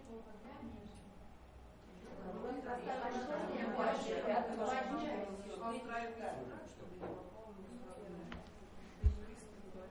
нас просто сложный процесс согласования через главного учредителя и. Ну, вообще сроки у нас э, с вами, э, гражданский кодекс никто не отменял. В принципе, насколько я понимаю, применяем мы гражданский кодекс. Э, то есть, как исчисляются на сроки. Срок начинается честь на следующий день, правильно? Это гражданское законодательство. Так как у нас э, закон о 44 федеральный закон базируется на нормах гражданского законодательства, то при исчислении сроков мы должны применять э, нормы гражданского законодательства. Я понимаю, что много возникает э, сложностей с, с исчислением сроков, тем более, что у нас вообще была огромная путаница с рабочими днями и с календарными днями, да? все-таки к единому мнению не пришли, вроде как по всему, по, по всему закону уже убрали и поставили календарные дни, но тем не менее оставили рабочие дни в способах закупок. И, соответственно, вот эти рабочие дни, они нас, конечно, очень путают. Если бы они поставили календарные, было бы, конечно, просто исчисление. Но вот по всему закону у нас идут календарные дни, а, соответственно, способы закупок у нас идут рабочие дни. Рабочие дни, соответственно, мы считаем их рабочими днями. Здесь включается все, и часы работы, и как исчислять правильно, либо это до 12 все-таки 24 нуля, да, либо это считать все-таки до рабочего дня именно комиссии, площадки и так далее, но очень сложно. Круглосуточная. Площадка работает круглосуточно, но вот эти споры возникают. Потому что по, опять же, гражданскому законодательству истекает срок 24.00. Истекает срок.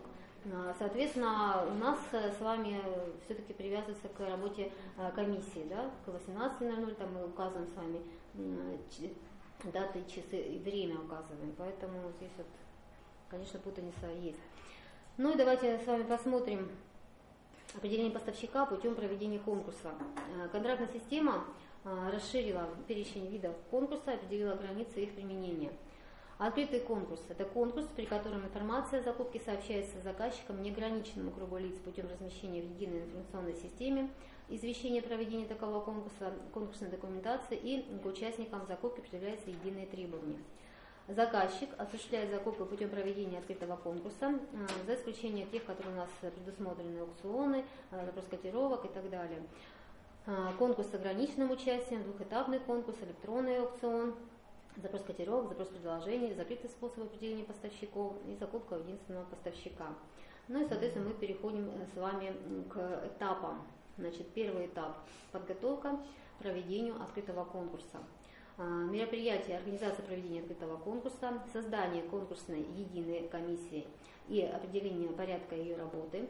Ну, соответственно, если мы привлекаем специализированную организацию, то, соответственно, привлечение э, организации э, при проведении открытого конкурса. Документы, какие документы при этом составляются? Это приказ о проведении открытого конкурса, приказ о создании конкурсной единой комиссии, а, положение конкурсной комиссии, контракт, если мы заключаем со специализированной организацией при проведении открытого конкурса. Ну и, соответственно, сроки не позднее, чем за 20 календарных дней до предполагаемой даты окончания срока подачи заявок на участие в конкурсе. Следующий этап. А, следующий этап – это подготовка документов для проведения открытого конкурса. Э, мероприятие разработка и утверждение конкурсной документации, документы, общее положение конкурсной документации, информационная карта открытого конкурса, форма заявки на участие в открытом конкурсе, инструкция по заполнению заявки на участие в открытом конкурсе, техническое задание при проведении открытого конкурса, обоснование начальной цены контракта при проведении открытого конкурса, проект контракта для включения его в конкурсную документацию и срок э, не позднее, чем за 20 календарных дней до установленной конкурсной документации даты окончания приемка заявок на участие в конкурсе. Следующий этап – это размещение информации об открытом конкурсе. Мероприятие – это регистрация заказчика в ЕС при проведении открытого конкурса, оформление электронной подписи при проведении открытого конкурса, подготовка размещения в ЕС извещение о проведении открытого конкурса, а, документ извещения о проведении открытого конкурса и, соответственно, сроки не позднее, чем за 20 календарных дней до установленной конкурсной документации даты окончания приема, приема заявок на участие в конкурсе. Следующий этап а, – прием заявок на участие в открытом конкурсе. Получение и регистрация заявок на участие в открытом конкурсе, а, документы при этом журнал регистрации заявок на участие в открытом конкурсе, расписка получения заявки на участие в открытом конкурсе и срок до даты и времени, которые установлены в конкурсной документации для скрытия конвертов. Следующий этап – это скрытие конверта с заявками на участие в открытом конкурсе и открытие доступа к заявкам в форме электронного документа. Скрытие конверта с заявками на участие в открытом конкурсе. Протокол вскрытие конвертов с заявками на участие в открытом конкурсе и срок в день и время, указанное в конкурсной документации. Размещение протокола не позднее следующего рабочего дня. Это у нас рабочие дни. Следующий этап – выявление участников и победителей открытого конкурса. А, что здесь мы? Рассмотрение и оценка заявок на участие в открытом конкурсе, возврат обеспечения заявки на стадии рассмотрения и оценки заявок при проведении открытого конкурса, Здесь составляется протокол рассмотрения оценок заявок на участие в открытом конкурсе. Ну и, соответственно, сроки. Не позднее 20 календарных дней с даты скрытия конверта, рассмотрения оценка заявок, размещение протокола в ЕС, не позднее следующего рабочего дня после подписания. И не позднее пяти рабочих дней после подписания протокола и оценки заявок возврат обеспечения. Ну и следующий этап, седьмой этап, это заключение контракта с победителем открытого конкурса. Здесь составление направления проекта контракта победителю открытого конкурса, проверка обеспечения исполнения контракта, предоставлено победителю открытого конкурса, подписание контракта с победителем открытого конкурса и возврат обеспечения заявки на стадии подписания контракта с победителем открытого конкурса. Ну, соответственно, документ какой? Проект контракта для направления его победителем открытого конкурса. Сроки не позднее, чем через 10 календарных дней и не позднее, чем через 20 календарных дней с даты размещения ЕС протокола рассмотрения и оценки заявок, а также не позднее 10 календарных дней с даты получения подписанного контракта и обеспечения от победителя подписания контракта. В течение 5 рабочих дней с даты подписания контракта возврат обеспечения заявки победителю. Это у нас то, что касается открытого конкурса. Ну и давайте, наверное, мы с вами прервемся немножко. Если есть вопросы, давайте поговорим. И потом после обеда, не после обеда, то есть после кофе брейка мы с вами рассмотрим следующее. Если э, кто-то хочет отдохнуть, пожалуйста, если есть вопросы, подходите, будем разговаривать. Подходите или можно свести? Давайте подходите, сейчас я немножко... не отдавать. Нет, они не нужны, вы не обязаны отдавать их. Мы То есть они вам не нужны, они вас э, сохраняются. Мы не обязаны требовать. Мы, вернее, мы не должны их требовать в, в, в оригинале, скажем так. А если? Ну, они там Просто на самом деле Сбербанк, да, гарантия. который дает вот, Сбербанк, у них прямо банковские гарантии прописаны, А что вот, мы обращение, этой по гарантии. Ну, то есть написано, как вы не обязаны. Почему, И они нам, в принципе, не нужны. Никаких вам не гарантий, нужны. спрашивать оригинал. Нет, конечно. Но и давать вы не обязаны, потому что это а дают, гарантия типа, под не э, правильно. закупку, правильно? Я же? тоже так посмотрела. Она же под закупку идет. Поэтому я не знаю, зачем они требуются обратно, в принципе, она Еще такой вопрос. Скажите, ка- может быть, кто-нибудь еще сталкивался с этой проблемой по экспертизе? Возможно ли эм, создание экспертизы своими силами в учреждении, но без создания комиссии приемочной? То есть закон, закон у нас говорит о том, что мы можем э, проводить экспертизу Самостоятельно, самостоятельно, но и можем при этом создавать комиссию не менее чем из пяти человек. Можно ли избежать этой комиссии своими силами осуществлять приемку? То есть сделать приказ на одного человека, например, он будет принимать то-то, Ну, другой человек будет принимать то-то. Да. Ну, Своими силами. Своими силами приемочная комиссия у нас с вами закреплена законом, что принимается приемочная комиссия, правильно? Нет, Товар. у нас, у нас написано, что мы можем создать приемочную комиссию, но у нас нет обязанности ее создавать для приемки товара.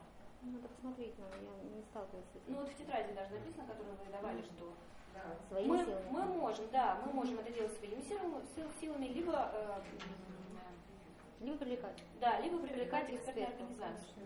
То есть получается, мы можем принимать своими силами и можем создавать или не создавать комиссию.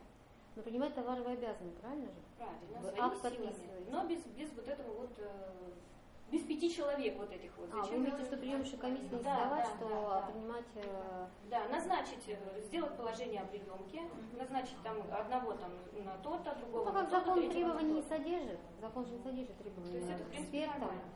А ни, ни у кого нету на предприятии таких вот? Ну, у нас, если требуют, э, как бы по документации, что А есть где-нибудь какое-нибудь положение? А? не уже будет. Да. А, интересует четко, как посчитать 15% СМП СОНа в 2014 году. Вот именно в 2014. Потому что там они что-то убрали, а что-то добавили. Соответственно, уже по этим контрактам А, это вот у нас сейчас нам выдали? Нет, или- это нет, это я для себя делала. Э, Если вы хотите, я вам сброшу. где в контракте у не прописано, быть. Разные расходные, разные медицинские расходные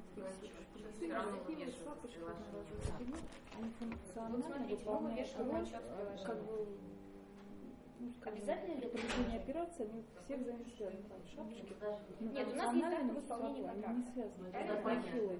Это В одно, этом акте да, должен стоять какой-то штемпель, что проведена? Или у нас есть просто акт исполнения контракта? мы его приложили, да, мы, мы его. А, Мы да. его разместили. Ну, То есть мы его туда не прилагаем. Нет, вы прилагали отчет. Я всегда опиралась Так вот именно, что вы То есть нет Нет, обязательства, нет, что нет, слишком поставщиков. У нас же форма утверждена, а вот это Я конечно, не. То есть он просто может быть подписан сторонами, написать, что все договор исполнен, вопрос А мне кажется, сказать своему врачу, что А вы мне напишите. На сайте, напишите мне вопрос, оставьте еще телефон, Хорошо? А вот тут написано закупки, которые были в 2013 году, но Исполнение в 14 да, они вот в этот входят Да, в 14 а мы же, смотрите, мы же с вами на- смотрели. Тут недавно тоже Подождите, смотрела. Нам лектор говорил, что вот именно на 14 год сказали выкинуть все, контракты, которые в 13 Нет, они так говорили, Чемерезов так говорил, если мы говорим Чемерезов, говорил ровно то же самое, что выкидывают. Но потом, когда совокупный вот этот доход, они 16 пункт внесли, они теперь говорят, что все входит, что расходуется в текущем году. Все, в общий Но годовой. 2014 году там какие-то исключения или нет? Нет? Это он говорил всем с высокой трибуны, что будет исключение. То есть входит все, что оплачиваемо Конечно, то, что 2014 оплачивается, году. то, что планируется, то есть если у вас переходящие контракты, о которых я говорила, именно в этом году. Это будет совокупно, А конечно, конечно. закупки, Вот Вы знаете, я всегда говорила, что так будет. Я не знаю, почему они говорят, что это будет выкидываться что-то, но это, это понятно, если вы расходуете в этом году, как они могут это перейти. Не важно, что у нас контракты в 2013 году заключены, не важно, что у нас контракты в 2015 году еще. А вот это все СМП уходит. как считать от вот этого СМП? СМП, считайте, если я уже показала, давайте вообще, А вот 15 раньше был перечень, который мы СМП. там Сейчас, входит практически все. Ну там практически все уходит. Посмотрите. сейчас этот перечень вообще отменен, как бы можно вообще без всего? Нет. Нет? Нет. Посмотрите, пока вот есть время. А любые считать. аукционы считаются у СМПшников. То есть если я сейчас буду проводить аукционы на 2015 год, но они будут сыграны и контракт заключен вот в этом году, они входят вот в эти 15% в 14 Будем смотреть с вами по расходованию. Когда расходование будет? 15 15. Как же они войдут? Все равно по расходам. Ну, как же они войдут? То, что вы сыграли сейчас, это понятно. Вы, вы хотите 15%, да, добрать. давайте, я понимаю вас. Нет, просто мы, у нас было финансирование одно, а мы вот первый год перешли как на ОМС, и мы не знали, сколько будет денег. А сейчас как бы нам дали деньги ОМСовские, и получается, что вот этот вот совокупный объем, он сильно вырос. И 15% не получается. Ну, понятно. Не Посчитайте. входит, да? То, что Я на думаю, 15 год как нет. 15 год они вот если учреждение все время размещает заказы по наименьшей цене, ну, подано три коммерческих предложения, и они берут наименьшую. Не является это нарушением? Нарушение вы что имеете в виду? Что на лучшие условия контракта должны быть соблюдены? Или что вы имеете в Ну, виду? не знаю, ну, как бы... Ну, вообще-то методическая рекомендация говорит о среднем. Вы же читали методическую рекомендацию, да, 567? У И нас там говорится о бухгалтер среднем. говорит, что вот экономить надо бюджет. Понимаете, вот логически, бюджет логически, нет, вот логически да, логически как бы это должно быть э, наименьшая цена, да, для экономии бюджета. Но метода рекомендации говорит о среднем. О Привлекут ли вас к ответственности, что вы тем самым а, занизили? Ну, наверное, вряд ли привлекут к ответственности. Но, тем не менее, а, речь идет о методических рекомендациях, о среднем. Поэтому они вот их и не зарегистрировали нигде, да, по той причине, чтобы вас не привлекали к ответственности. И каждое бюджетное учреждение распоряжается самостоятельно. Но в принципе, своему главному бухгалтеру можете сказать, что все-таки у нас метод рекомендации берется средний для того, чтобы была конкурентоспособность, чтобы сыграть можно было. А так, если вы возьмете наименьший, допустим, я не пойду к вам, правильно? Потому что я... Ага, спасибо. Телефончик оставили? Ага, спасибо. То есть, э, поэтому средний берется для конкурентоспособности, для аукциона, для сыгранности. Вопрос. А если мы работаем и по 223 и по 44 мы вот все платные деньги должны проводить по 223 или мы можем только по 44 Ну, то есть на наш выбор. Еще раз. У нас мы по двум законам. Я поняла, что это потом У нас есть Здесь бюджетные деньги, там, по ваши. задания, да, мы по, 40 по 44 Но иногда мы и платные деньги проводим по 44 а не по 223 почему так трактуется 15 статья? Там написано о том, что мы, ну, заказчик не вправе отказаться от решения а, применять 223 закон и способы, да, предусмотренные им. Положение размещено, но при этом а, заказчику нигде не запрещено а, использовать эти деньги по 44-му. Они же дано право использовать по 223 ну, упрощенном порядке. Да. Ну, То есть поголовно заказчики так э, Тем более, если бывает. И при том, что если э, хорошие внебюджетные средства да, идут, ну. Ну, и опять же, смотрите сами, но вообще-то закон говорит о том, что если положение, то вы используете деньги только по положению. А если вот у нас не будет положения? А если не будет положения, все по 44 Если положение не будет ну, меняться на следующий год, нам его все равно надо размещать? Ну вот если с 1 января 15 мы не будем менять положение, нам его все равно надо размещать? все равно. Все равно утверждать, главное Конечно, конечно. На каждый год. На каждый год. Конечно. На каждый год. Я вы хотите сказать, что мы не можем, если мы тоже работаем по 223 и по 44, мы в больнице оказываем медицинскую платные услуги, мы работаем по 44 и по 223.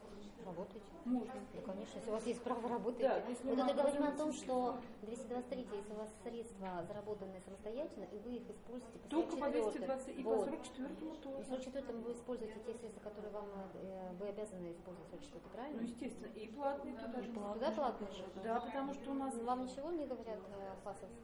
Ну, пока нет, у нас положение опубликовано, здравоохранение нам наоборот согласовало, положение все, и мы публичные закупки частично. То есть за свои средства вы тоже по что там работаете, да? Да. И у нас, потому что их очень много, и больше, чем у нас донорских средств. Мы за счет них только живут. Это. Но мы э, там и там. там, там ну, у нас есть положение, то утвержденное такое. Ну вот у нас тоже такая же ситуация, но у нас дело в том, что, допустим, питание. Мы из бюджетных средств и из платных оплачиваем, то есть э, пополам делим, а, получается. То, виду, что то есть я не, не могу как да? бы либо так, либо так сыграть. Это мне то получается. Есть по одному контракту вы оплачиваете из да, таких, да, да, таких, и оттуда, и оттуда, да. А, все, я поняла. Поэтому возможности нет, нет это... по два раза. Нет, у вас конкурс проведен, написано, по 44-му вы оплачиваете, допустим, 50%. Да, по 44-му 50% да, оплачиваете по своим бюджетам. А, это немножко другая ситуация. Я думала, что вы проводите по 223 этим используйте средства и так, а используйте другие. Нет, так-то, пожалуйста, так это ваше право. Потому что у нас же есть, же, мы же говорим ну, о проведении, нет, мы говорим о проведении закупок. А, мы говорим, а если уже идет в исполнение, то тогда здесь вас, пожалуйста, ваши деньги. А мне еще вопросик, подскажите, пожалуйста, у нас вот есть рамочные договора, они довольно-таки старые, есть 2003 года, есть 2007, но это вот э, коммунальные расходы, водоснабжение, вот, вот такие вот, что с ними делать? Если в прошлом году я сделала доп на определенную сумму, да, по 94-му еще, и получается их никуда не вносила, то в этом году мне получается каждый счет у меня будет как отдельный договор, то есть мне каждый раз план график вносить. Ну, получается, потому То есть мы заключать не можем договора, как мы раньше заключали договора по теплу, воде и так далее. Договор к нему ну, просто раньше доп делали на изменение на контракт. Нет, он-то да, но он же без суммы, а нам по идее сумму-то какую-то включить план график нужно. И мы делали доп да? На определенную сумму и включали. А тут получается в любом случае я какую-то сумму включаю в план, либо я каждый счет вот включаю. Я доп даже могу и не делать, да? Ну, вы можете не делать, потому что у нас же есть право с вами заключения в устной форме договора. Это будет только на основании вот этого счета и все. Только вы включаете потом этого счета и все. Угу. И при, при, привязываете, да, уже привязываете обоснование. Угу. На основании чего? Понятно. У меня еще вопросик, смотри, я с единственным... Давайте мы прервемся, потому а, что давай, плохо. Давай. Ну, как не было ситуации, никто не вывешивал строительные контракты в PDF. Я которые, которые коррекции... не сканируются, нет, да, ничего да, не распечатывается. Да, да, да. Решение ФАСа нет. А вроде как запрещено, говорят, либо Word, либо Excel, что Нет, он у нас, вы, но он у нас вывешивался в декабре, но сыгрался только летом. То есть он у нас 94-й долгоиграющий был. Он очень большой был, долго висел. ФАСов было куча. Э, ну вот именно по Ну вот замечание, что по типа PDF, нет. Нет. Ничего, да? Там нас Закодированный был документ. Да, что он даже распечатать не могу. Нет, распечатать можно, но внести изменения, Весь, скопировать распечатать. Нельзя. Распечатаешь, да, ну он идет. Вы мне это самое, вот так же напишите, у кого вопросы есть. Телефончик оставьте, я поработаю и вам с подборкой документов, потому что, в принципе, понимаете, что все. Конечно. Вопросы у вас, э, я думала, что будут вопросы на сайте, чтобы можно было уже прийти с ответами, да, скажем так. Но раз так случилось, можете вот так писать. Написать телефон, имя, отчество. И э, если вы все наши же клиенты, правильно? Да. И на электронку вы получите от меня ответ и, соответственно, с обоснованием. Да? Так будет, наверное, более эффективно. Хорошо, ну давайте. Я завтра как раз поработаю, мне пятница я поработаю с вашими вопросами. Да, у нас и всем, вопрос очень сложный. да, и всем, всем на- направлю ответы. Поэтому я думаю, что так будет лучше. Телефон, имя, Подожди, а вот отчество же и, да? соответственно. А вы как? Устанавливаем Вот, смотрите, да, если э, значит, вы житель, у которого одна Украина. Смотрите, есть информационная карта, да. И, у нас Вот эти э, пять есть позиций такое лежат. требование. Давайте посмотрим, что у вас. У нас только три раза и- Смотрите, либо все, как России, либо И тут написано, что в случае, если победитель не является плательщиком, да, НДС, болезнь, болезнь, вот смотрите, у нас просто сейчас по факту э, выиграл аукцион который, да, который упрощен, мы ему пересчитали. Вот по методической рекомендации естественно, мы ему как бы, э, получается, что у него начальная максимально без российского, без НДС. э, И он нам пишет письмо, что мы неправомерно ему, значит, вот снизили тут цену, и как бы грозится нам всякими разными разбирательствами. Давал разъяснение по НДС с уником развития. Вы мне напишите вот так же. Нет, а а а Так допустим, пишите в заявке же, допустим, одно средство, И ну, шесть позиций. телефон позиций. одна. Я вам завтра это письмо сброшу, где именно разъяснение по НДС я же не могу сказать, что я позиция А раз. Да, да, это тоже должно решать да. Как того, это же указано Да, Значит, он с этим согласен. Я Даже если мы, мы имеем право применять. конечно. Если применяем, и ты когда, э, извините, в Там аукционе в этих участвуешь, ты же вот должен заказа, представлять. Это то же самое, как импортный товар. без формы. Ты участвуешь в аукционе, должен понимать, что если представляешь импортный товар, не будет снижения, правильно? Должна понимать? Да, должна понимать. Не понимаю, не понимаю. Потом просто несете риск. Все есть. Вот та же ситуация. Ну вы мне напишите, я вам просто сброшу это именно по развитию. Именно по НДС, когда участвует этот упрощенчик. Что у них нет НДС, я не вижу истории, что с этим не согласен, потому что в данном случае, если мы сейчас заключим договор а он без НДС, это нарушение уже будет со стороны конкуренции, правильно? Я так, я так с вашей стороны, правильно? Если я. А он НДС, он получается выигрыш, да, получается? Это нарушение. Так что там нарушения нет. Единственное, что я могу вам единственное обоснование, вот это письмо, сейчас, к сожалению, не брала, Потому что нельзя это же, позвонить потому моим, что- спрошу, годовой есть или нет. Да наверняка есть. Они уже, они уже высчитали, Конечно. они высчитали, нашли, и как бы они сейчас Ну позвоните, если есть, тогда я... Если нет, напишите мне, я вас разрешите. Ну да, нет, надо. Вы должны это же цена Во-первых, у вас цена, конечно, когда- А сейчас представляете, Целевое использование. целевое И я все с использование денег А если вы еще и купили, не истратили Это, это не да, забудете. это беда. То есть у нас на сегодняшний день нет когда- перечня, какие документы мы должны прикладывать. То есть что приложим, что приложим. Лекарственные? Совершенно верно. Совершенно верно. Что вы предложите мне какую-то записку, даже еще чего Я была на понимаете? Если, есть подтверждающий документ, там, если акт, то это акт есть, да? У нас просто в договоре, который вот госконтракт, у нас есть приложение, там акт об исполнении обязательств. То есть она сторона, есть утвержденная форма как бы, да, в этом. То есть если мы проштампуем, приложим, все будет так. Также и по экспертам. Если у вас вот приемная комиссия у вас есть, то, в принципе, Нет, требования к экспертам. Я просто поняла, что у вас нет, но вообще м, требования к экспертам у нас. Я могу у вас быть экспертом, если я знаю какие-то самые. То есть, понимаете, то есть э, вот это право, то, что у нас законы не определены четко. Конечно, ваш Мы э, можем руководитель, конечно, готов как хотите. Есть, получается, я могу Я могу нарисовать написать эксперт Панфилова и все. Написать положение, что директор утверждает там вот Да, это, та-та-та, да, да. и вот такие-то, такие-то там штампики ставит, что Да. эксперт там тра-та-та принял. Может быть, э, ну, расписаться просто ты должен эксперт, которого там Да, штампик да. поставить. Если ставить экспертиза и расписывать человека, этого достаточно. Потому что требований нет, нет четкого, что это э, экспертное заключение, либо там экспертное заключение у нас у кого? Привлечение эксперта, да? Да, там это не написано, что у них э, нашего эксперта никаких требований нет. Mm-hmm. То есть это может быть штамп, это может быть какая-то записка, это может быть что-то, это может быть mm-hmm. подпись. Ну, к сожалению, к сожалению, к счастью, не знаю. Скажите, а есть какие-то, как сказать, административные указания да, за то, что мы, ну, мы предпринимаем? Если мы, вот мы же должны, по идее, частями, да, мы приняли там три пачки, должны вывесить, да, мы вот часть получили. Но если мы сейчас в конце года вывесим, потому что мы в течение года все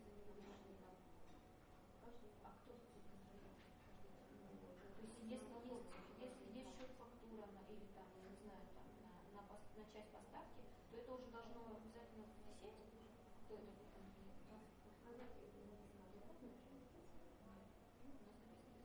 Как на банане, так и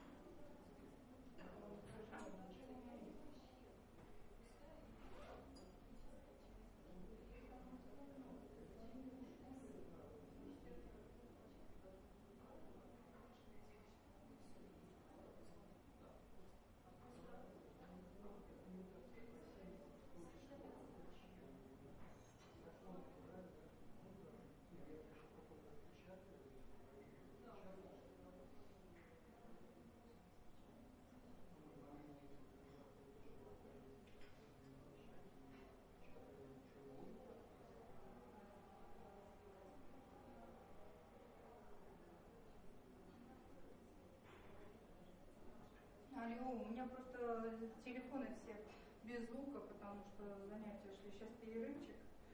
И что, дают только по одной? Угу.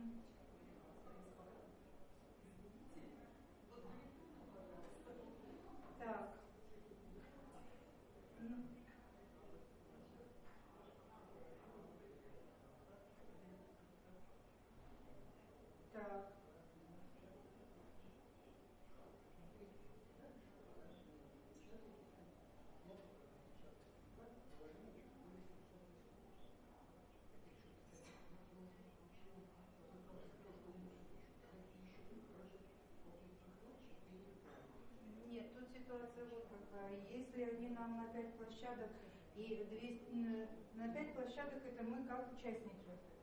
Не заказчики, а участники. Сами участвуем, торгуемся. А если они нам, нет, если они там до 223 дают и как участник, и как заказчик, то это, конечно, замечательно, но, скорее всего, они просто рассматривают эту выдачу СПшки по 223 как участник, а не как заказчик. Да, если они дают такой и такой, то можно у них заказать такой и такой. И как участник, и как заказчик.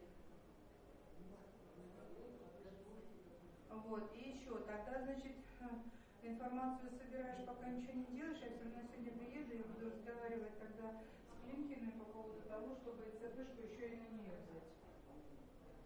Чтобы она была такая, она была такая. Обоснуй э, таким образом, если, например, он в отпуске, а мы подписываем, то нелегитимный документ. И тогда у нас будет по две штуки.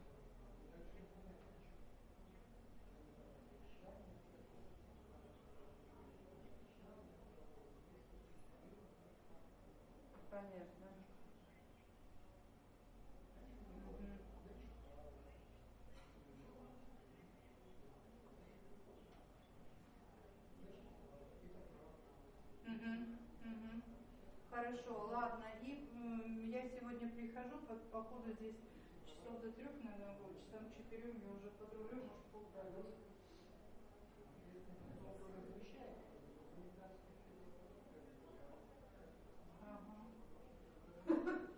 Ой, надо действительно. Ладно,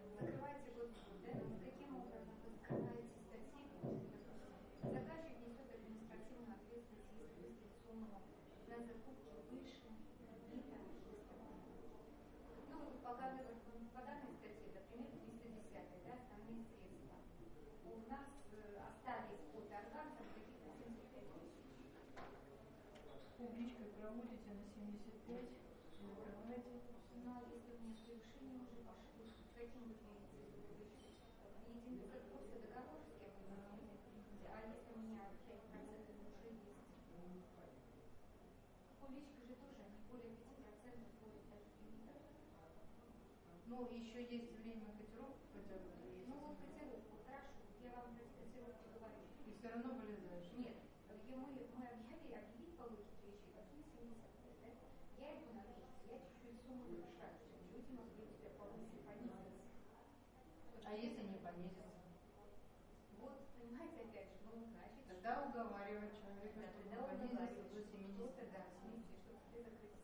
Ну, то есть, получается, здесь, а получается, если я выставляю сумму больше, да, лимит, получается, как сейчас у нас еще и казначейство, все со следующего года, закупок, и все, все, все, все, все. Таким образом я выставлю не 75, а 78. Они же мне не подходят. У меня проще, у нас не бюджет, поэтому не излишки А, 223, вы- поэтому, нет, не поэтому по различаете. 44 по 44 я 5% выставляю на конец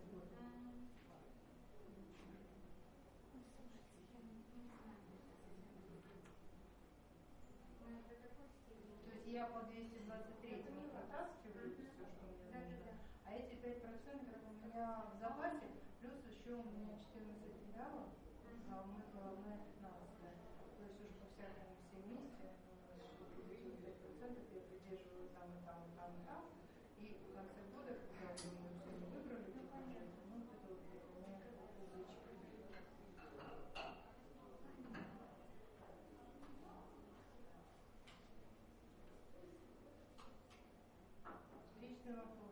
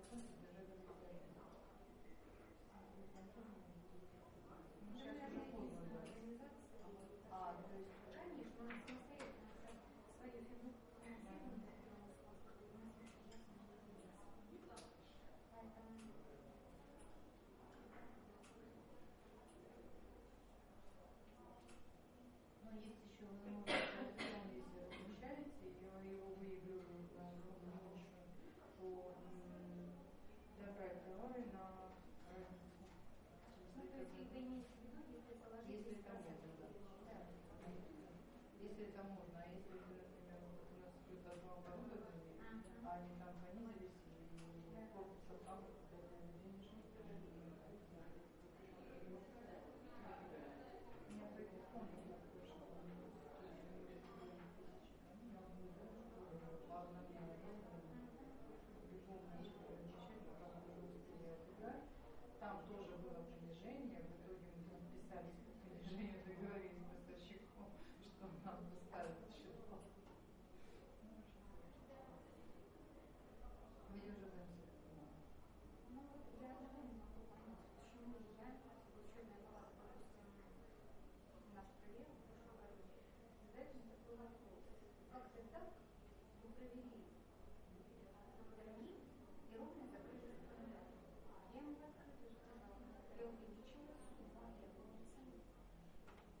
как мне это закрыть? Ведь таким, если она целиком расходом только на него.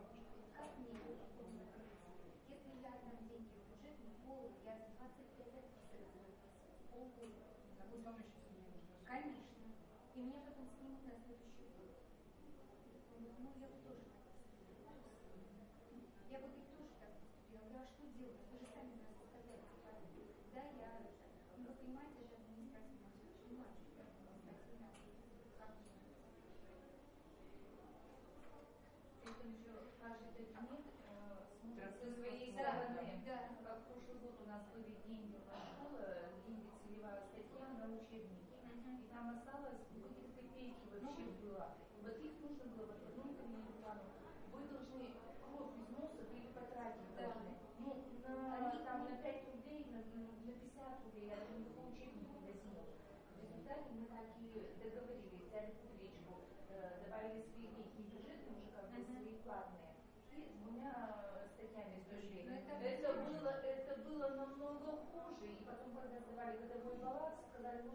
мы стали 750 рублей на остатки по целевой, чем и там была такая каша с двумя статьями.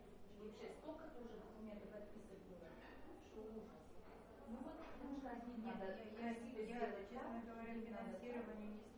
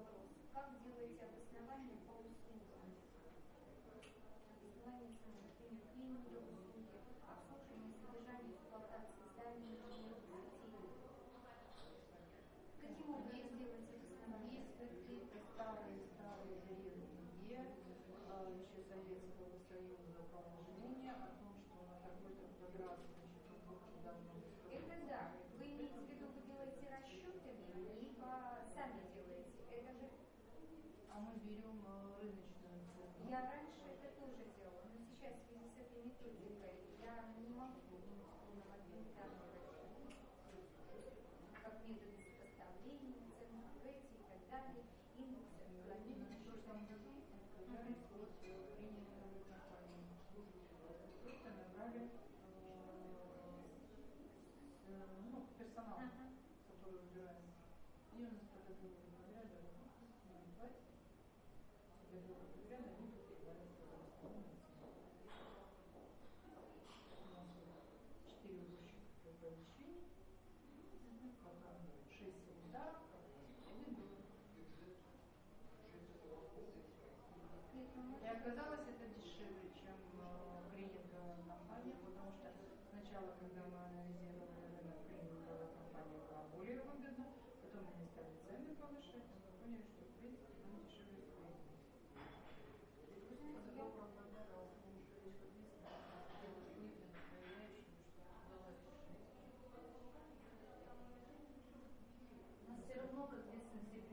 ¿Cuál, cuál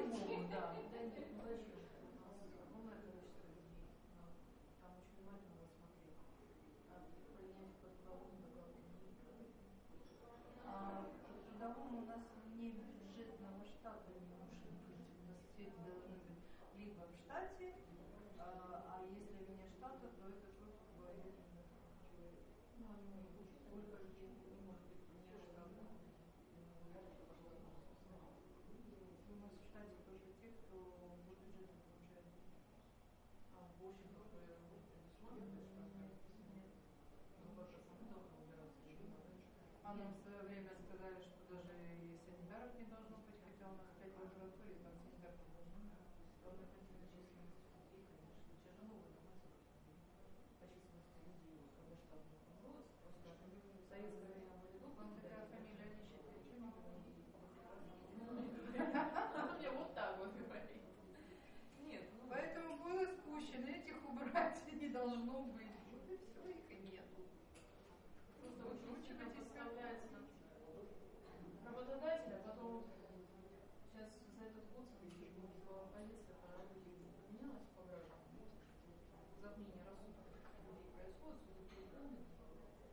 давайте, у которых по гражданскому договору дворник там работает, а нормальный дворник, работает, работает.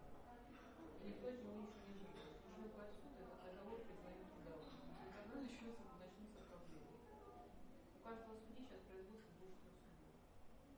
Вот эти вот в чем опасность. А Дело в том, что чтобы взять штат, нужно иметь вакантные э, должности. я все время вот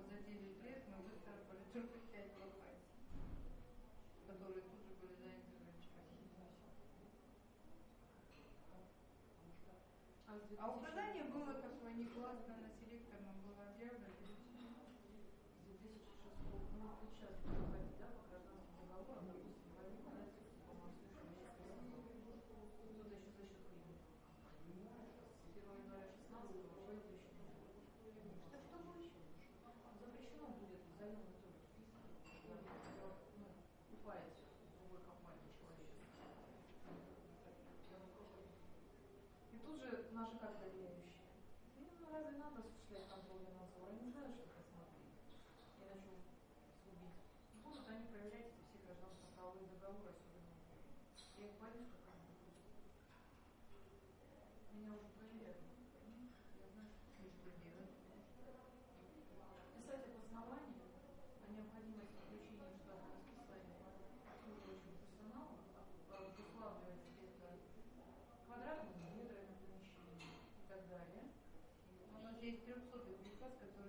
требования обмененных Ну, значит, ссылаться на документы не могут. Понимаете, вам надо написать письмо и отправить меня в комиссию. Пускай не письменно отправить. В таком случае хотя бы важно говорить с юридического специалиста. Потому что нарушение будет, несмотря на то, что штатное будет утверждает, да? несмотря на то, что штатное не будет утверждать сам, а ответственность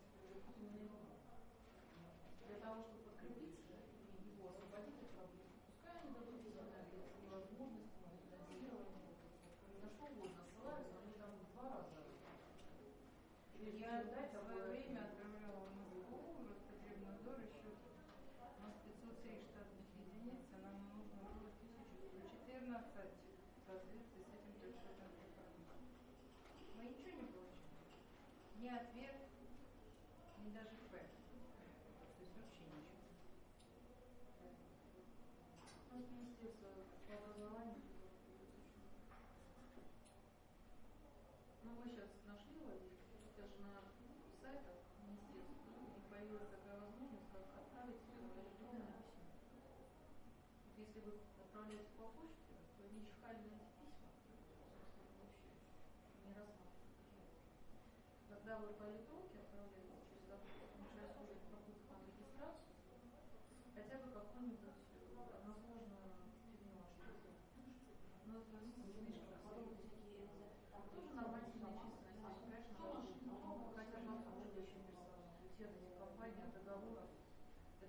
the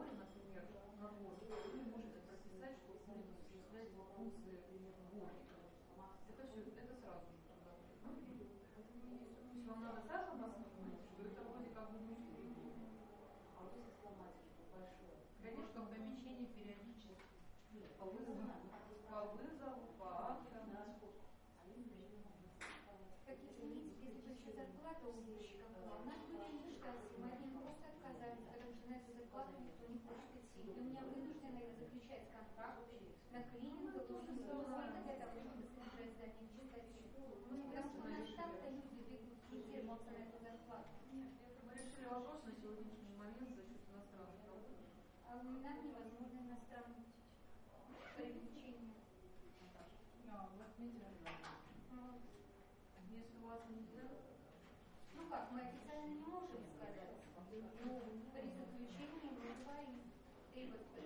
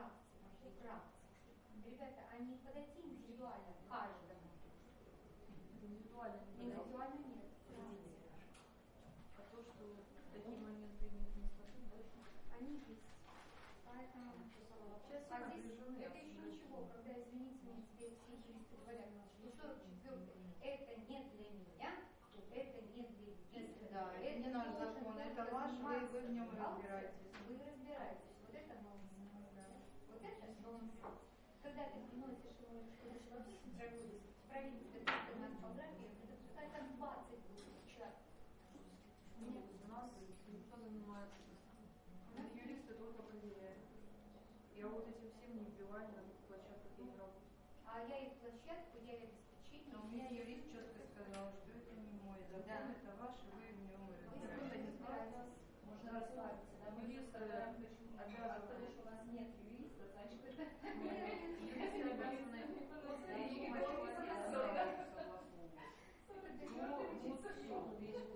Исполнение любых контрактов, договоров. У нас а все было юротдел, но не все были вас. А вы знаете, что юристы не привлекаются к комиссии, знаете, да? Да. Юристы не привлекаются к ну, а комиссии. А как в суде? Если сплошные юристы... Не, ну в суде это, конечно, вы привлечете, я имею в виду, что они не привлекаются к закупке. Хотя, а, да, уже состав, они, состав нет, э, комиссии они не включаются. А чем они были нейтральны? А, а это казначейство сказала, письмо выпустила. А вы можете сказать? Я посмотрю, где-то оно у меня есть, а потом э, подойдете после лекции, я вам скажу. В в В состав комиссии это одно, суд это другое.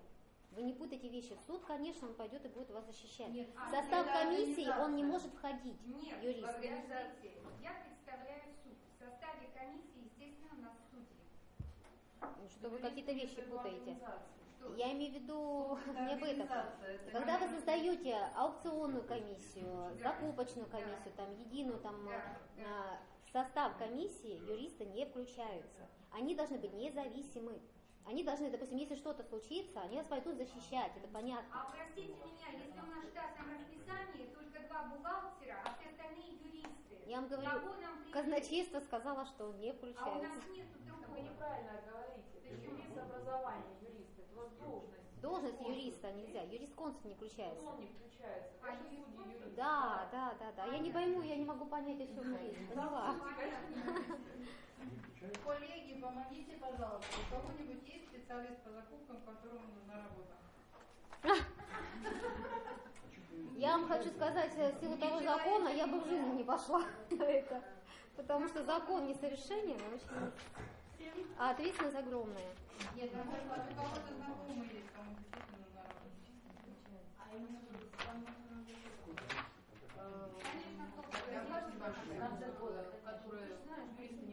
Я посмотрю, я сейчас его не брала, я за прошлом семинаре это озвучила, просто сейчас посмотрю его, вам скажу это номер. Это казначейство дало такую рекомендацию, что не включается, но это правильно, потому что по сути своей они должны быть независимы, не, не заинтересованы. Поэтому они э, правовую экспертизу проводят ваших там всех документов. Мы ее и проводим, я сама юрист, давайте я тоже участвую в этой службе. Хочется просто начальник Я сейчас управления. напишу перед Вот это вот. Надо Показать? Показать? Ну, это вот такое высказали они мнение, что не включаются. А там, смотрите сами. Посмотрю. Давайте я потом посмотрю, у меня где-то было оно, письмо.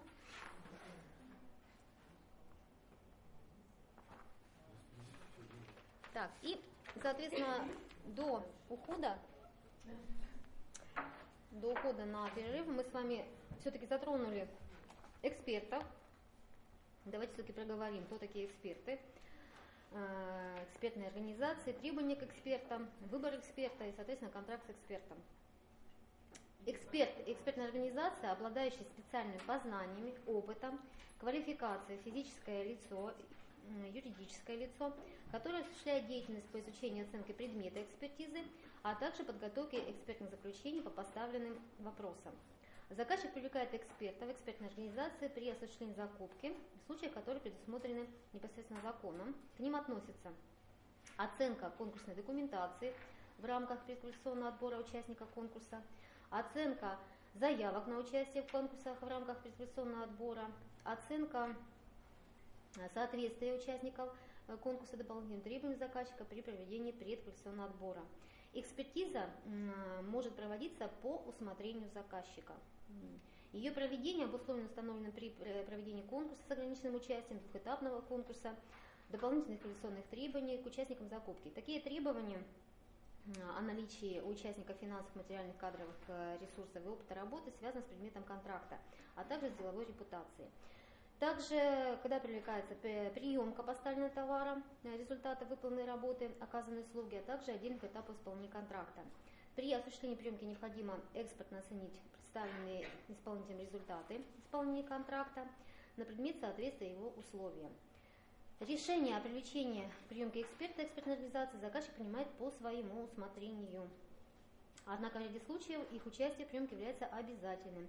Э, К ним относятся случаи. Поставка культурных ценностей э, для пополнения государственных фондов, закупка товара, работы и учреждений предприятий уголовной исполнительной системы в соответствии с перечнем утвержденным правительством, заключение контракта в целях э, трудоустройства осужденных, закупка произведений литературы и искусства, исполнение фонограмм и так далее, закупка услуг по организации участия мероприятий, проводимых для нужд нескольких заказчиков, Заключение контракта после признания несостоявшейся определения поставщика закрытым способом, кроме закупок для обеспечения федеральных нужд.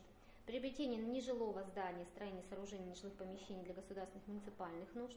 Заключение по результатам несостоявшегося запроса предложения контракта иностранной организации на лечение гражданина за границей.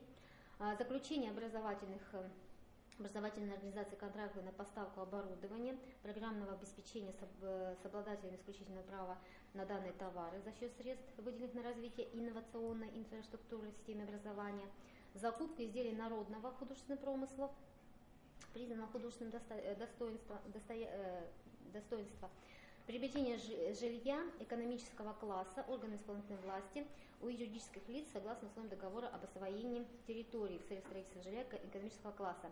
Вот это у нас как раз дополнилось, да, пункт 38, 93 статью э, о закупках единственного источника. Это буквально вот у нас закон, который вышел на днях. И иные случаи обязательно привлечение экспертов, экспертных организаций к проведению экспертизы. Ну и, соответственно, требования Эксперт, экспертная организация должна обладать специальными знаниями, познаниями, квалификацией. А, также 41 а, статья закона нас определила перечень лиц, которые могут привлекаться к проведению экспертизы. Лица, являющиеся либо являющиеся в течение двух лет предшествует дате проведения экспертизы должностными лицами и работниками а, заказчика либо поставщика, физические лица, имеющие имущественные интересы в заключении контракта, близкие родственники, усыновители и так далее, и так далее. Мы с вами уже разбирались, да, состоящие в браке, Юридические лица, в которых заказчик или поставщик имеет право распоряжаться более чем 20% общего количества голосов, либо, соответственно, 20% вклада. Это если у нас общество с ограниченной ответственностью. Физические лица, юридические лица в случае, если заказчик или поставщик может оказывать влияние на результат проводимой им экспертизы. Ну и экс, эксперт, экспертная организация обязаны письменно уведомить заказчика и поставщика о допустимости своего участия в проведении экспертизы и отсутствии оснований для недопуска к ее проведению. В случае выявления в составе экспертов экспертных организаций лиц, которые не могут привлекаться к проведению экспертизы, заказчик должен немедленно принять меры, направленные на привлечение иного эксперта либо иной экспертной организации. Ну и, соответственно, выбор эксперта экспертной организации Привлечение экспертизы эксперта экспертной организации осуществляется на основании договора. Закон не определил особенностей порядка выбора заказчиком заказчиком эксперта экспертной организации для заключения такого договора, но следует при выборе нужным руководством общим порядком. Значит, что необходимо? Определить предмет экспертизы, выбрать способ определения исполнителя, эксперта, экспертной организации. При выборе способа определения заказчик должен учитывать ограничения, а, которые предусмотрены да, для при выбора эксперт, эксперта, и провести процедуру определения исполнителя, эксперта экспертной организации, и заключить, соответственно, с экспертом экспертной организации э, такой контракт. Что это имеется в виду? Это имеется в виду, когда вы привлекаете стороннего эксперта. Соответственно, все, что вы проводите, а, ну, рассматривать, какой заключается договор, мы, соответственно, не будем. Это касается привлечения. А, а так, как мы уже говорили, вы самостоятельно вправе проводить экспертизу. Кто это у вас будет, познаниями обладает, он не обладает. В общем, абстрактность да, у нас обладает определенными познаниями. Чем это подтверждается, какими документами, э, сложно сказать. То ли это достаточно диплома, что он там технически что-то закончил, да, то ли достаточно каких-то сертификатов, то ли вообще я знаю, что я могу провести в экспертизу, я говорю, да, я это знаю. То есть очень так абстрактные, э, именно к тем экспертам, которые непосредственно ваши, э, своими силами, которые вы проводите экспертизу. Э, которые вы привлекаете экспертов, все-таки там у нас есть и требования о заключении, да, экспертном заключении. Соответственно, своими силами Каким образом проводится экспертиза, тоже непонятно, что это будет. Либо это какое-то заключение должно быть, да, либо это какой-то штампик ставится на акт приема товара, что он соответствует, либо это действительно какой-то акт. А, закон не содержит. Значит, вы своими силами там уже выходите с этой ситуации, каким образом вы а, подтверждаете, что своими силами проведена экспертиза. Ну, это то, что касается у нас э, э, отвлечения да, по экспертам. Следующее. Мы с вами закончили Э, заключили контракт с этого конкурса, и открытый конкурс у нас с вами завершен. Следующий у нас э, способ определения поставщика – это конкурс с ограниченным участием. А, что понимает, понимается под конкурсом с ограниченным участием? Конкурс, при котором информация о закупке сообщается заказчикам неограниченному кругу лиц, Путем размещения в единой информационной системе извещения о проведении такого конкурса и конкурсной документации с участием в закупке определяются единые требования и дополнительные требования, и победитель такого конкурса определяется из числа участников закупки, прошедших предквалификационный отбор. Заказчик осуществляет закупки путем проведения конкурса в следующих случаях. Если поставка товара, выполняя работы оказания услуг по причине их технической, либо технологической сложности, инновационного, высокотехнологического или специализированного характера способны осуществлять только поставщики, имеющие необходимый уровень квалификации. Также выполнение работ по сохранению объекта культурного наследия. Ну, то есть повторять мы не будем, у нас, у вас на слайдах это все есть. И при проведении а, конкурса с ограниченным участием применяется положение закона о проведении открытого конкурса с учетом, с учетом особенностей. Так, и, соответственно, у нас с вами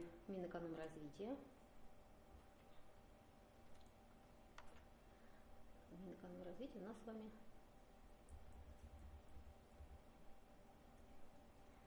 Так, конкурс с ограниченным участием. Вот у нас такая табличка с вами, тоже здесь сроки определены.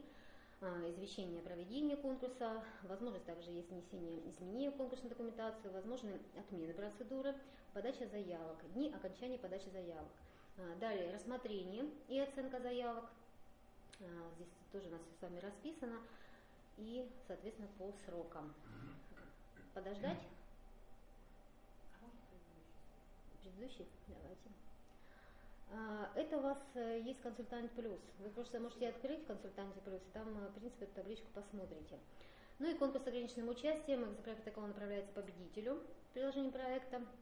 А, далее, в течение 10 дней с даты получения победителя конкурса э, контракт обязан подписать контракт. В случае признания победителя конкурса уклонившимся от заключения контракта, контракт заключается с участником, занявшим второе место и давший согласие на заключение такого контракта.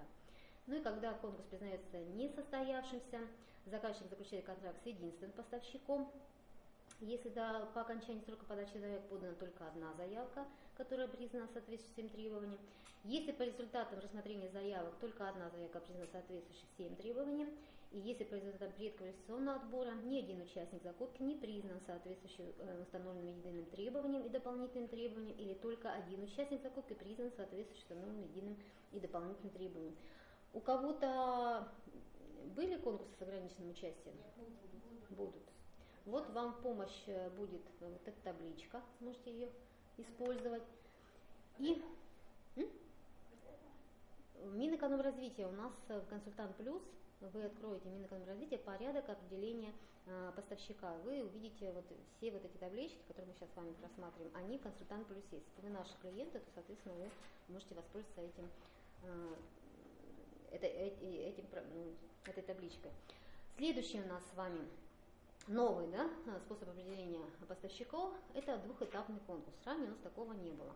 Конкурс, при котором информация о закупке сообщается заказчикам неограниченному кругу лиц путем размещения в единой информационной системе извещения о проведении такого конкурса и конкурсной документации – к участию в закупке предъявляются единые требования, либо единые требования и дополнительные требования. И победителем такого конкурса признается участник двухэтапного конкурса, принявший участие в проведении обоих этапов э, такого конкурса. В этом числе прошедший предквалификационный отбор на первом этапе э, в случае установления дополнительных требований к участникам такого конкурса и предложивший лучшие условия исполнения контракта по результатам второго этапа такого конкурса. Заказчик праве провести двухэтапный конкурс при а, одновременном соблюдении следующих условий. Конкурс проводится для заключения контракта на проведение научных исследований, проектных работ, экспериментов, изысканий на поставку инновационной и высокотехнологической продукции, энергосервисного контракта, а также в целях создания произведения литературы либо искусства и так далее. Для уточнения характеристик объекта закупки необходимо провести его обсуждение. То есть это тот случай, когда мы не совсем уверены, да, в том, что мы сможем а, точно определить, э, что мы хотим. Только специалисты нам могут, могут это подсказать. Следующая у нас закупка. Определение а, поставщика путем проведения запроса котировок. Ну, запрос котировок, наверное, в 94 был очень распространен, да?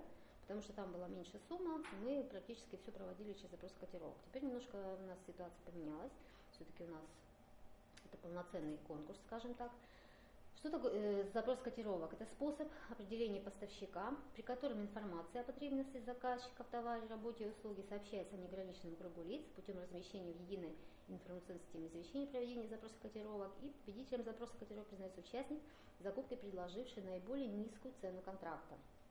Заказчик вправе осуществлять закупку путем проведения запроса котировок при условии, что начальная максимальная цена контракта не превышает 500 тысяч рублей. При этом совокупный годовой объем закупок – осуществляем путем проведения запроса котировок, не должен превышать 10% объема средств, предусмотренных на все закупки заказчика в соответствии с планом графика, но не должен составлять более чем 100 миллионов рублей. Это вот ограничение. И, соответственно, мы с вами переходим а, к этапам проведения запроса котировок. Ну, первый этап – это организация проведения запроса котировок, создание котировочной комиссии. Ну, это мы повторяем с вами на всех этапах, потому что если едино, соответственно, единое приказ о проведении запроса котировок, приказ о создании котировочной комиссии и положение котировочной комиссии. Но все это не позднее, чем за 10 календарных дней до предполагаемой даты окончания срока подачи заявок на участие в запросе котировок. Следующий этап, второй этап.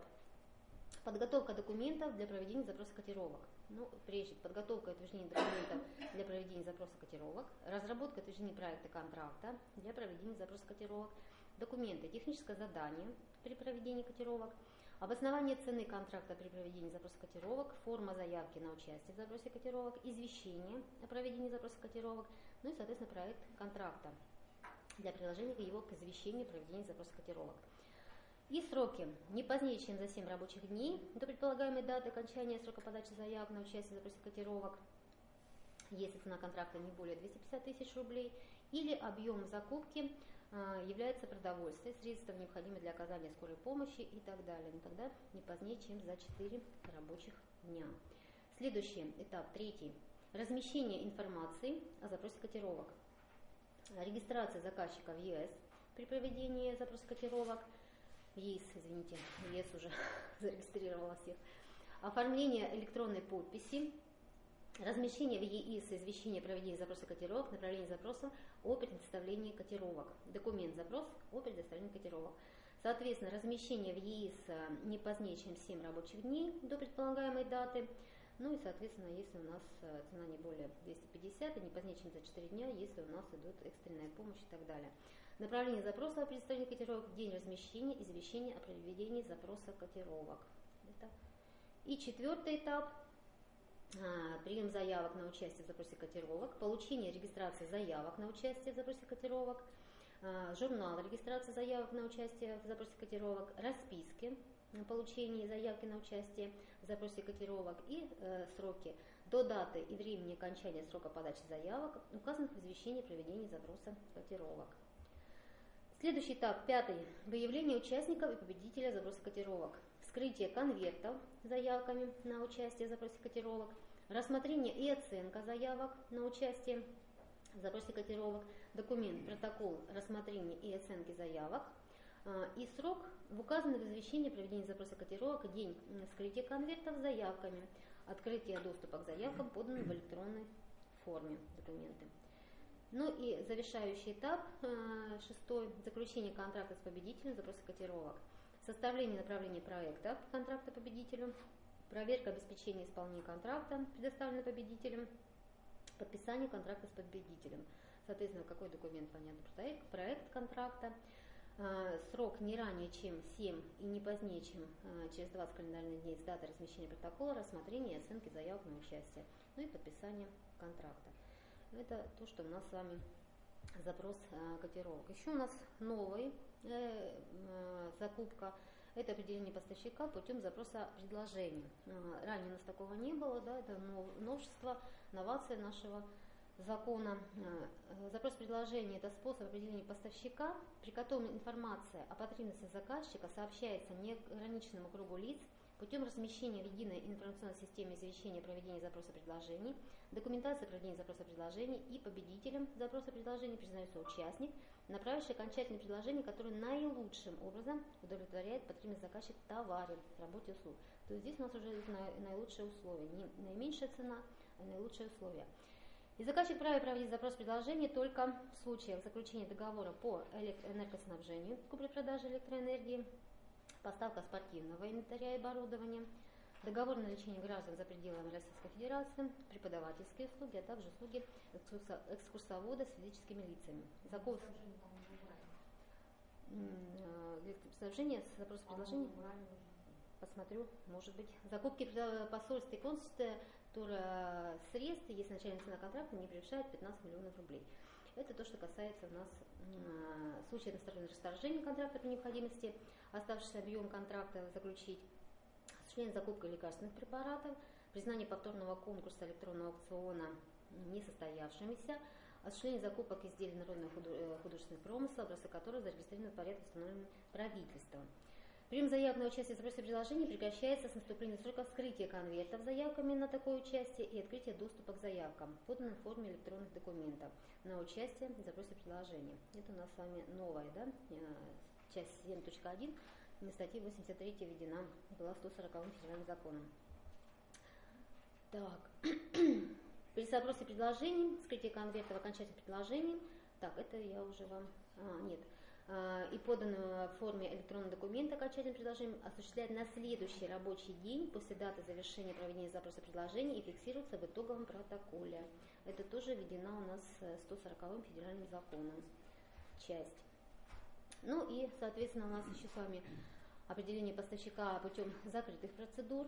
Э, Под закрытыми способами определения поставщиков понимается закрытый конкурс, э, закрытый конкурс с ограниченным участием, закрытый двухэтапный конкурс, закрытый аукцион, при котором в соответствии информация о закупках сообщается заказчику путем направления приглашения принять участие в закрытых способах, определение поставщиком, документация о закупках неограниченному кругу лиц, которые соответствуют требованиям, предусмотренным федеральным законом контрактной системы и способны осуществить поставки товаров, выполненные работы оказания услуг, являющиеся объектами закупок. Э, Закрытая процедура применяется закупок товара работ, необходимых для обеспечения федеральных нужд, если сведения о таких нуждах составляют гостайну. Закупки товара, работ, услуг, сведения которых составляют гостайну при условии, что такие сведения содержатся в документации закупки или в проекте контракта. Закупок по уборке помещений услуг водителя для обеспечения судей судебных приставов, заключение контракта на оказание услуг по страхованию, транспортировке, охране ценностей государственного фонда и так далее. Да? Не будем перечислять.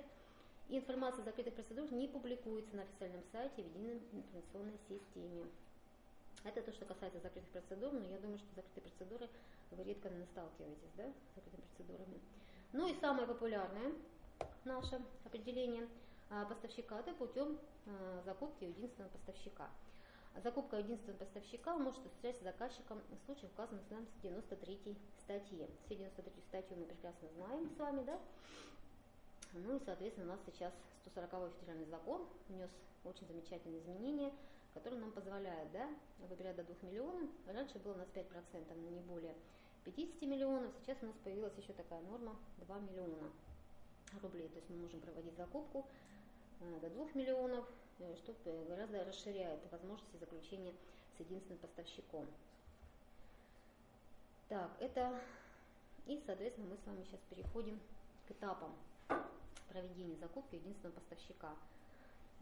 Значит, организация проведения закупки единственного поставщика, выбор единственного поставщика, согласование заключения контракта с единственным поставщиком, ну и, соответственно, здесь рождаются документы, приказ об осуществлении закупки единственного поставщика, основание соответствия единственного поставщика требований закона и документации закупки, обращение о согласовании заключения, возможности заключения контракта с единственным поставщиком, ну и, соответственно, сроки. Не позднее предполагаемой даты заключения контракта, при необходимости э, размещения извещения в единой информационной системе. Не позднее, чем за 5 календарных дней, при необходимости согласования закупки не позднее, чем за 10 рабочих дней. Это первый этап. Второй этап – подготовка документов для проведения закупки единственного поставщика. Разработка и утверждение проекта контракта для заключения с единственным поставщиком, подготовка отчета об основанности заключения контракта с единственным поставщиком, подготовка размещения в ЕИС извещения об осуществлении закупки единственного поставщика. Это не ко всем пунктам относится. Это не ко всем пунктам. Мы смотрим, смотрим с вами общее, в целом смотрим. Мы знаем, что мы с вами сейчас рассмотрим, в каких случаях у нас обязательно требуется согласование, в каких не требуется согласование. Это общие этапы, которые применяются при определенных условиях. Мы сейчас смотрим все. Мы сейчас дойдем до этого.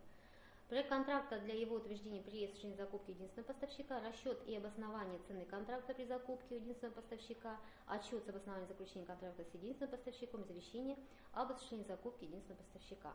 И сроки не позднее предполагаемой даты заключения контракта при необходимости размещения извещения при необходимости размещения извещения в ЕС не позднее, чем за 5 календарных дней. То есть это общие этапы. А, следующее, заключение контракта с единственным поставщиком. Проверка обеспечения исполнения контракта, представленного единственным поставщиком, подписание контракта с единственным поставщиком, документы, э, проект контракта с единственным поставщиком для подписания заказчика и срок в день, определен, э, определенный заказчиком и единственным поставщиком. И, соответственно, при необходимости уведомление контролирующего органа о заключении контракта с единственным поставщиком, подготовка направления уведомления об осуществлении закупки у единственного поставщика, уведомление, соответственно, документ подготовить уведомление об осуществлении закупки единственного поставщика и не позднее одного рабочего дня с даты заключения контракта. Это что касается у нас э, закупки единственного поставщика. Естественно, что у нас согласований не все требуют э, по 93 статье. Сейчас, секундочку.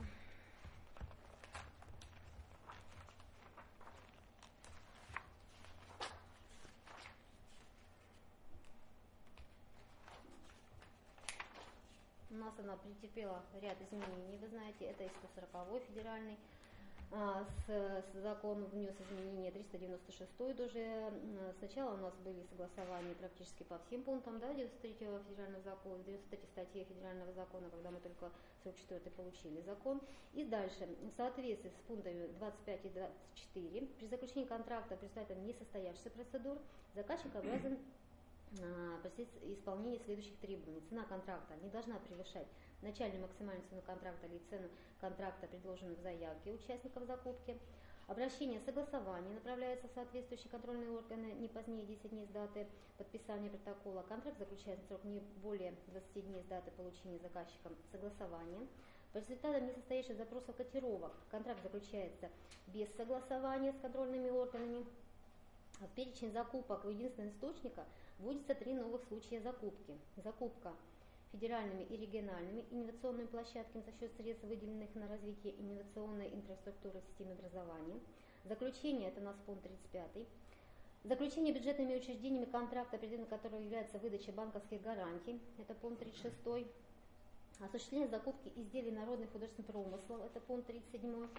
Возбеждение, э, и также одним из инноваций закона 140 в закупках единственным поставщикам является отмена документального отчета по обоснованию закупки единственного поставщика в следующих случаях. Э, первый пункт э, осуществление закупки товара, работ, услуг, которые относятся к сфере деятельности субъектов естественных монополий. Второй пункт. Осуществление закупки для государственных и муниципальных нужд единственного поставщика, определенных указом президента. А, также осуществление закупки товаров услуг, не превышающих 100 тысяч рублей, это пункт 4. Пункт 5. Осуществление закупки товаров, работ, услуг э, уставными целями деятельности, которые являются сохранение, использование, популяризация объектов культурного наследия. Пункт 7. Заключение контракта на поставку российского, российских вооружений и военной техники, которые не имеют российских аналогов. Пункт 8. Оказание услуг по водоснабжению, водоотведению, теплоснабжению, газоснабжению. Пункт 15. Э, заключение контракта на посещение зоопарков, театра, э, кинотеатра, концерта, цирка и так далее. Пункт 16. Заключение контракта на оказание услуг участию в мероприятии, проводимых для нужд нескольких заказчиков. Пункт 18. Заключение контрактов э, по реализации входных билетов, абонементов и так далее. Пункт 19 по осуществлению авторского контроля за разработкой проектной документации. Пункт 20 э, услуги, связанные с обеспечением визитов глав иностранных государств, глав правительств, э, правительств иностранных государств. 21 для обеспечения деятельности объектов государственной охраны. 24 признание определения поставщика закрытым способом несостоящим принятие заказчиком решения заключения контракта с единственным поставщиком. Пункт 25. Признание несостоящим открытого конкурса, а также конкурса с э, ограниченным участием двухэтапного, повторного электронного аукциона, запроса котировок, запроса предложений. Пункт 26. А, заключение контракта связано с направлением работника в служебную командировку. Что это имеется в виду по служебной командировке? В случае, если вы решили заключить контракт. Если э, служебные командировки, они входят э, в трудовые отношения, да, поэтому, в принципе, не требуется заключение каких-то контрактов. Но если вы заключаете, то это, соответственно, пункт 26 вам позволяет это. Пункт 28 осуществление закупки лекарственных препаратов, которые предназначены для назначения пациенту при наличии медицинских показаний.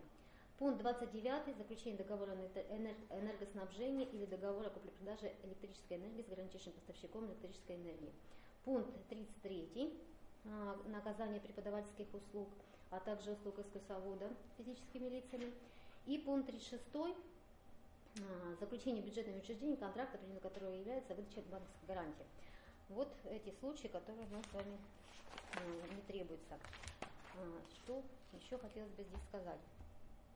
В принципе, самый популярный у нас, насколько я понимаю, да, единственный источник, мы его используем, но мы должны использовать в соответствии а, с теми пунктами, а, которые у нас сейчас внесены изменения, когда требуется согласование, когда не требуется согласование контрольных органов. И также у нас с вами с 1 января 2015 года вступает новый пункт, да, который я говорила, закон буквально свежий, у нас вышел. Заключение органами исполнительной власти, органами местного самоуправления контракта на приобретение жилых помещений, соответствующих условиям отнесения к жилью экономического класса установленным уполномоченными федеральными органами исполнительной власти с юридическим лицом, заключившим соответствие с градостроительным кодексом. Вы знаете, что внесены изменения в градостроительный кодекс в том числе, и, соответственно, дополнен пункт 38, который у нас вступает в силу с 1 января 2015 года. Это что касается же экономического класса. В принципе... Как на практике? Там говорится, ну, вот, аварийные какие-то ситуации, вмешательство медицинское, да, то есть mm-hmm. в случае, а, то есть мы закупаем товары, которые не входят в перечень. Mm-hmm. Вот по поводу перечня, то есть теоретически мы должны изначально а, определить из перечня, что нам нужно, определить поставщиков, кто может нам поставлять, и отложить дальний ящик до аварийной ситуации. Ну, ну на практике, это... я так понимаю, что этого ну, заранее ФАС говорит нельзя закупать ничего. Заранее покупать нельзя, но определить поставщиков, которые вот... Э, в случае аварийной ситуации, в случае... Хорошо, когда... вот, э, да, да, аварийная ситуация, угу. мы закупаем какой-то товар, а он есть в перечне, угу. нам его нельзя покупать. Правильно? При, ну, если в перечне есть, то как бы нельзя, да. Так вот, а покупать, вот получается, что по перечню мы должны определить этого поставщика изначально, по перечню, да, изначально. И отложить в дальний ящик до наступления аварийной ситуации. Да, потому что заранее нельзя. А на практике как это делается? На практике э, как это делается? Таких ситуаций не рассматривают, да, пока не рассматривают. Но то, что под э, аварийную ситуацию и так далее нельзя заранее спрогнозировать, нельзя заранее закупить, это, конечно, не понятно. Закупить, Нет, я поняла, определить. То есть изначально вот он есть перечень, угу. И мы примерно как бы должны представить себе, что нам Если в случае чего понадобится, да, отыграть какие-то там, я не знаю, процедуры, определить этих поставщиков, ну и, все, ждать, и ждать, пока случится да, случай. понадобится, не понадобится, но их уже надо определить. Ну, это теоретически. А на практике-то есть вообще какие-то прецеденты? Вот закупили по этому, по девятому пункту, я не у того поставщика, а в перечне товар есть. То есть есть какие-то прецеденты? Прецеденты вообще на сейчас э, пока еще прецедентов никаких нет, потому что все это новое, все это... Э, в принципе, я могу посмотреть судебную практику, посмотреть, но думаю, ничего такого близко нет пока по этим ну, пунктам. Нет, к сожалению, нет. Так, и, соответственно, э, способы мы с вами вкратце рассмотрели. Все это у вас есть в рабочих тетрадях, соответственно, все на дисках есть. Э, необходимость будет, и можете обратиться. Также, опять же, вернусь к Минэкономразвития. Вкратце Минэкономразвитие тоже дает вот такую красочную картинку, которая тоже может стать для вас э, тем инструментом в помощь проведения определения поставщиков. Ну, это все вы можете увидеть, соответственно, Здесь же также Минэкономразвитие э, дает и односторонний отказ от исполнения контракта, да, тоже можете посмотреть по инициативе заказчика, в каких случаях, при каких обстоятельствах, то, что мы с вами рассматривали, и по инициативе поставщика в том числе. Это Минэкономразвитие. И, соответственно, мы подходим к вам э, с вами в раздел изменения в системе э, госконтроля за год закупками, обжалование процедур и результаты торгов. Что здесь у нас? А, глава 5 закона о контрактной системе посвящена контролю за госзакупками. Закон о контрактной системе существенно расширил систему контролирующих органов в сфере закупок, включил в нее казначейство и органы внутреннего государственного муниципального контроля. И, соответственно, можно разбить на 6 э, контролирующих э, пунктов, скажем так. Это общий контроль, э, казначейский контроль, контроль соответствия сведений о финансовом обеспечении закупки, документации планирования осуществления закупки, внутренний финансовый контроль, контроль обоснованности закупки, соблюдение правил нормирования, начальной максимальной цены контракта, применение заказчика меры ответственности, соответствие условий контракта, своевременности учета, целевого характера исполнения.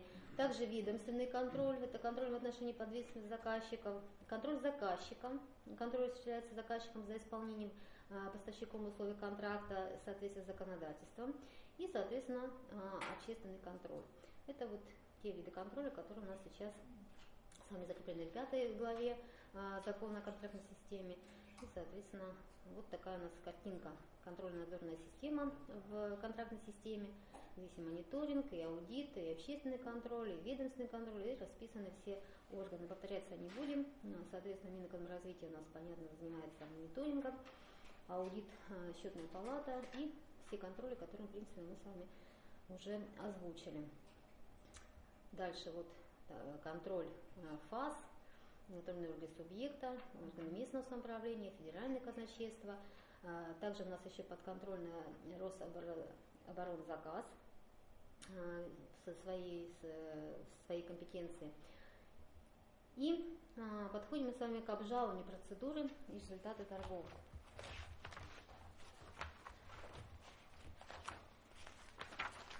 Это у нас с вами посвящена шестая глава закона 44 федерального закона о порядке обжалования. В кадровой системе у нас появились новые субъекты, которые могут обжаловать действия бездействия заказчика, уполномоченного органа, уполномоченного учреждения, специализированной организации, комиссии по осуществлению закупок, ее членов, должностных лиц, контрактной службы, контрактного управляющего и оператора электронной площадки. Закон также наделяет не только участников закупки, но и общественные объединения, объединение юрлицам право на обжалование в судебном порядке или до судебном порядке действия бездействия указанных лиц, э, то есть я не буду повторяться заказчиков, э, специализированных, уполномоченных органов, если такие действия нарушают законные интересы. А, шестая глава посвящена полностью порядку обжалования. Ну и, соответственно, статьей 105 а, о контрактной системе определен порядок подачи жалобы, где закреплено, что любой участник закупки, а также а, осуществляющие общественный контроль, общественные объединения, объединения юридических лиц вправе подать жалобу на действие бездействия указанных лиц. Ну и сейчас мы пойдем с вами по, э, по таблично, да, э, куда подавать жалобу. В силу части 17 статьи 5 закона о контрактной системе жалоба может подана следующих э, органы. ФАС в соответствии с постановлением правительства 728 от 26 августа 2013 года об определении полномочий федеральных органов исполнительной власти. Э, соответственно, вы можете посмотреть данное постановление. Жалоба ФАС может быть подана в отношении закупок для обеспечения федеральных нужд, нужд субъектов и муниципальных нужд. Порядок рассмотрения жалобы регламентирован административным регламентом ФАС по исполнению государственной функции, по рассмотрению жалобы на действия бездействия заказчика, уполномоченного органа и так далее. Административный регламент у нас э, с вами утвержден 24 июля 2012 года, номер 498 куда э, также подается жалоба, а, что касается об оборонзаказа, Рособоронзаказ, э, согласно постановлению 728 э, осуществляет функции контроля в сфере государственного оборонного заказа. Также подается жалоба в отношении закупок для обеспечения федеральных государственных нужд по оборонному заказу. А, данный приказ Рособоронного заказа у нас от 12 марта 2013 года, номер 27. И, соответственно, также можно подать жалобу в органы исполнительной власти субъекта, уполномоченные на контроль в сфере закупок. В указанные органы подаются жалобы в отношении закупок для обеспечения нужд субъекта, муниципальных нужд, муниципальных образований, находящихся на территории субъекта. Ну и органы местного самоуправления полномочен на осуществление контроля в сфере закупок. органами местного самоуправления ставят жалобы в отношении закупок для обеспечения, соответственно, муниципальных нужд. Какие сроки следует подавать жалобу? Обжалование действий, бездействия заказчика и так далее уполномоченных лиц допускается в любое время после размещения в единой информационной системе плана закупок, но не позднее, чем через 10 дней с даты размещения в этой системе протокола рассмотрения оценки заявок на участие в конкурсе, в запросе котировок, протокола запроса предложений, а в случае определения поставщика закрытым способом с даты подписания соответствующего протокола. Жалоба на положение документации закупки может подана до окончания установленного срока подачи заявок. Если обжалуемые действия совершены после начала вскрытия конверта с заявками или открытия доступа к поданным в форме электронных э, документов заявкам на участие в конкурсе и так далее, то обжалование таких действий может осуществляться только участникам закупки, подавший заявку на участие в конкурсе, аукционе, запросе котировок и предложений. Если обжалуемые действия совершены при рассмотрении вторых частей заявок на участие в электронном аукционе или заключения контракта, обжалование осуществляется до заключения контракта. Обжалование действий оператора электронной площадки, связанных с аккредитацией участника закупки на электронной площадке, допускается в течение 30 дней с момента совершения обжалованных действий. По истечении вышеуказанной сроки обжалование осуществляется только в судебном порядке. Ну и какие сведения должна содержать жалоба? А, в силу части 8 105 статьи а, закона о системе жалобы должна содержать наименование, фирменное наименование местонахождения а, юридического лица, фамилию, имя, отчество, место жительства, почтовый адрес, номер контакта телефона, действия которого обжалуются. Также наименование, фирменное наименование местонахождения, фамилия, имя, отчество лица, э, место жительства, подавшего жалобу, почтовый адрес, адрес электронной почты, номер контактного телефона. Указание на закупку, за исключением случая обжалования действий оператора электронной площадки, связанных с аккредитацией участников на электронной площадке. Указание на обжалуемые действия э, уполномоченного органа, уполномоченного учреждения, специализированной организации, комиссии по осуществлению закупок, ее членов, э, контрактного управляющего оператора электронной площадки, доводы жалобы, документы, подтверждающие обоснованность довода жалобы и перечень прилагаемых документов. В какой форме э, нужно подать жалобу? В соответствии с частью 7 статьи 105 закона о контрактной системе жалоб должна быть подана в письменной форме или непосредственно факсимильной связи, а также в форме электронного документа. В случае подачи жалобы посредством факсимильной связи или в форме электронного документа не, необходимо учитывать, что согласно части 1 статьи 6, как мы уже говорили, информация в электронной форме, подписанная квалифицированной электронной подписью, признается электронным документом. Э, жалобы, подаваемые посредством факса или в форме электронного документа без использования электронной подписи, не будет соответствовать нормам закона о контрактной системе. Это вот у нас в письме Минэкономразвития дает разъяснение от 6 мая 2014 года. Номер письма вы видите на экране. И а, каков порядок э, рассмотрения жалобы? В ходе рассмотрения жалобы контрольный орган осуществляет следующие процедуры. Предварительное рассмотрение жалобы – при поступлении контролирующий орган проверяет ее на соответствие требованиям, установленным законом, а также нормативным документам, определяющим порядок ее рассмотрения. Э, ФАС рассматривает соответствие подаваемым жалобам положениям административного регламента. Мы уже с вами его э, рассматривали, 498. Э, в силу части 11 статьи 105 о контрактной системе жалобы возвращается подавшему лицу без рассмотрения, если она не соответствует требованиям, она не подписана или подписана лицом, полномочия которые не подтверждены, она подана до истечения срока и по жалобе на те же действия а, принято решение суда или контрольного органа в сфере закупок. Решение о возвращении жалобы без рассмотрения принимается в течение двух рабочих дней с даты ее поступления. О принятом решении сообщается лицу, подавшему жалобу в день ее принятия, при этом указывается причина возврата жалобы. Лицо, подавшее жалобу, вправе отозвать ее до принятия контрольным органом в сфере закупок решения по существу жалобы, но оно не вправе подать жалобы повторно на те же действия на тех же лиц. В течение двух рабочих дней с даты а, отзыва жалобы контрольный орган направляет всем заинтересованным лицам информацию об отзыве жалобы и размещает ее в единой информационной системе. Далее у нас идет рассмотрение по суще... жалобы по существу. А, Также согласно части 1 статьи 106 контрактной системы, после подачи жалобы и принятия ее к рассмотрению, контрольные органы в сфере закупок в течение двух рабочих дней с даты поступления жалобы размещают в единой информационной системе информацию о поступлении жалобы и ее содержании, а также направляют всем заинтересованным лицам уведомление о поступлении жалобы, ее содержание, о месте ее рассмотрения. В случае определения поставщика закрытым способом указанная информация не размещается в единой информационной системе. Лица, права и законные числа которых непосредственно затрагивают в результате рассмотрения жалобы, вправе направить контрольный орган в сфере закупок возражение на жалобу и участвовать в ее рассмотрении лично или через своих представителей. Возражение на жалобу направляется в контрольный орган в сфере закупок не позднее, чем за два рабочих дня до даты рассмотрения жалобы. Также контрольный орган обязан рассмотреть жалобу по существу и возражение на жалобу в течение пяти рабочих дней даты ее поступления и уведомить лицо, подавшее жалобу, лиц, э, направившее возражение жалобу, о результатах рассмотрения.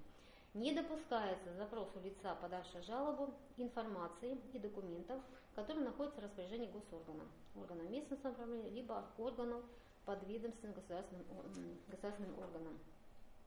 По результатам рассмотрения жалобы по существу принимается решение о признании жалобы обоснованной и о выдаче предписания об устранении допущения нарушенных или совершенных э, иных действий, либо признании жалобы необоснованной. Копия данного решения в течение трех рабочих дней с даты принятия направляется лицу, подавшему жалобу, и лицам, в отношении которых такое, э, выдано такое предписание. Сведения рассмотрения жалобы в указанный срок размещается в единой информационной системе. Решение, принятое по результатам рассмотрения жалобы по существу, может быть обжаловано в судебном порядке в течение трех месяцев с даты ее принятия. Это вот такой порядок а, рассмотрения и подачи жалобы. А, э, Закреплено у нас э, шестой главой а, закона о контрактной системе. И далее мы с вами переходим плавненько к ответственности за нарушение закона о контрактной системе и кто же несет административную ответственность. Согласно примечанию статьи 2.4 КоАП, э, к административной ответственности за административное правонарушение предусмотрены статьями 7.29-7.32 э, и 19.5, 19.7.2, как должностные лица, кто могут лица, осуществляя функции члена комиссии по осуществлению закупок товаров, работ, услуг для обеспечения государственных и муниципальных нужд, контрактные управляющие, работники контрактной службы. И также в силу с части 1 статьи 2.10 э, КоАП за все административные правонарушения по названным статьям несут ответственности и юридические лица. И контрольный орган в сфере закупок в соответствии, опять же, с выше, не буду зачитывать статьи, вы видите их, да, а, от имени контрольного органа имеют право руководитель федеральных органов исполнительной власти в сфере закупок и их заместители, руководитель структурных подразделений федеральных органов исполнительной власти, руководители территориальных органов э, федеральной исполнительной власти в сфере закупок и их заместители, руководители органов исполнительной власти субъектов в сфере закупок и их заместители, и руководители структурных подразделений органов исполнительной власти в субъекте сфере и также их заместители. Вот в вправе привлекать к ответственности. И, соответственно, у вас в рабочих тетрадях я на слайды не стала выводить ответственность, но мы с вами можем посмотреть, за что же у нас, э, какие меры административной ответственности за несоблюдение требований, которые в системе предусмотрены а, административным кодексом. Ну, Первое. Несоблюдение требований законодательства о контрактной системе при принятии решений о способе и об условиях определения поставщиков.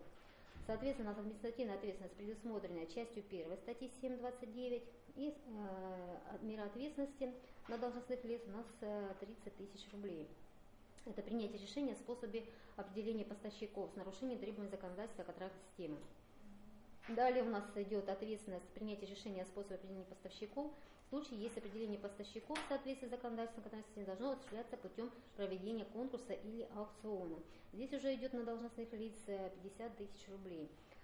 И принятие решения о проведении конкурса с ограниченным участием, закрытого конкурса, закрытого двухэтапного конкурса, э, закрытого аукциона в случаях, не предусмотренных законодательством о контрактной системе, и также документов э, для согласования закрытого способа определения поставщиков. Здесь тоже возможно заключение контракта с единственным поставщиком, также у нас ответственность на должностных лиц в размере 50 тысяч рублей.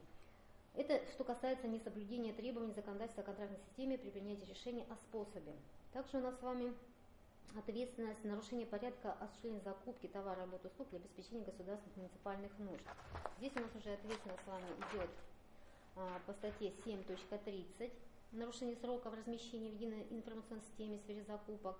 Здесь идет на должностных лиц 5 тысяч рублей, на юридических 15 тысяч ответственность.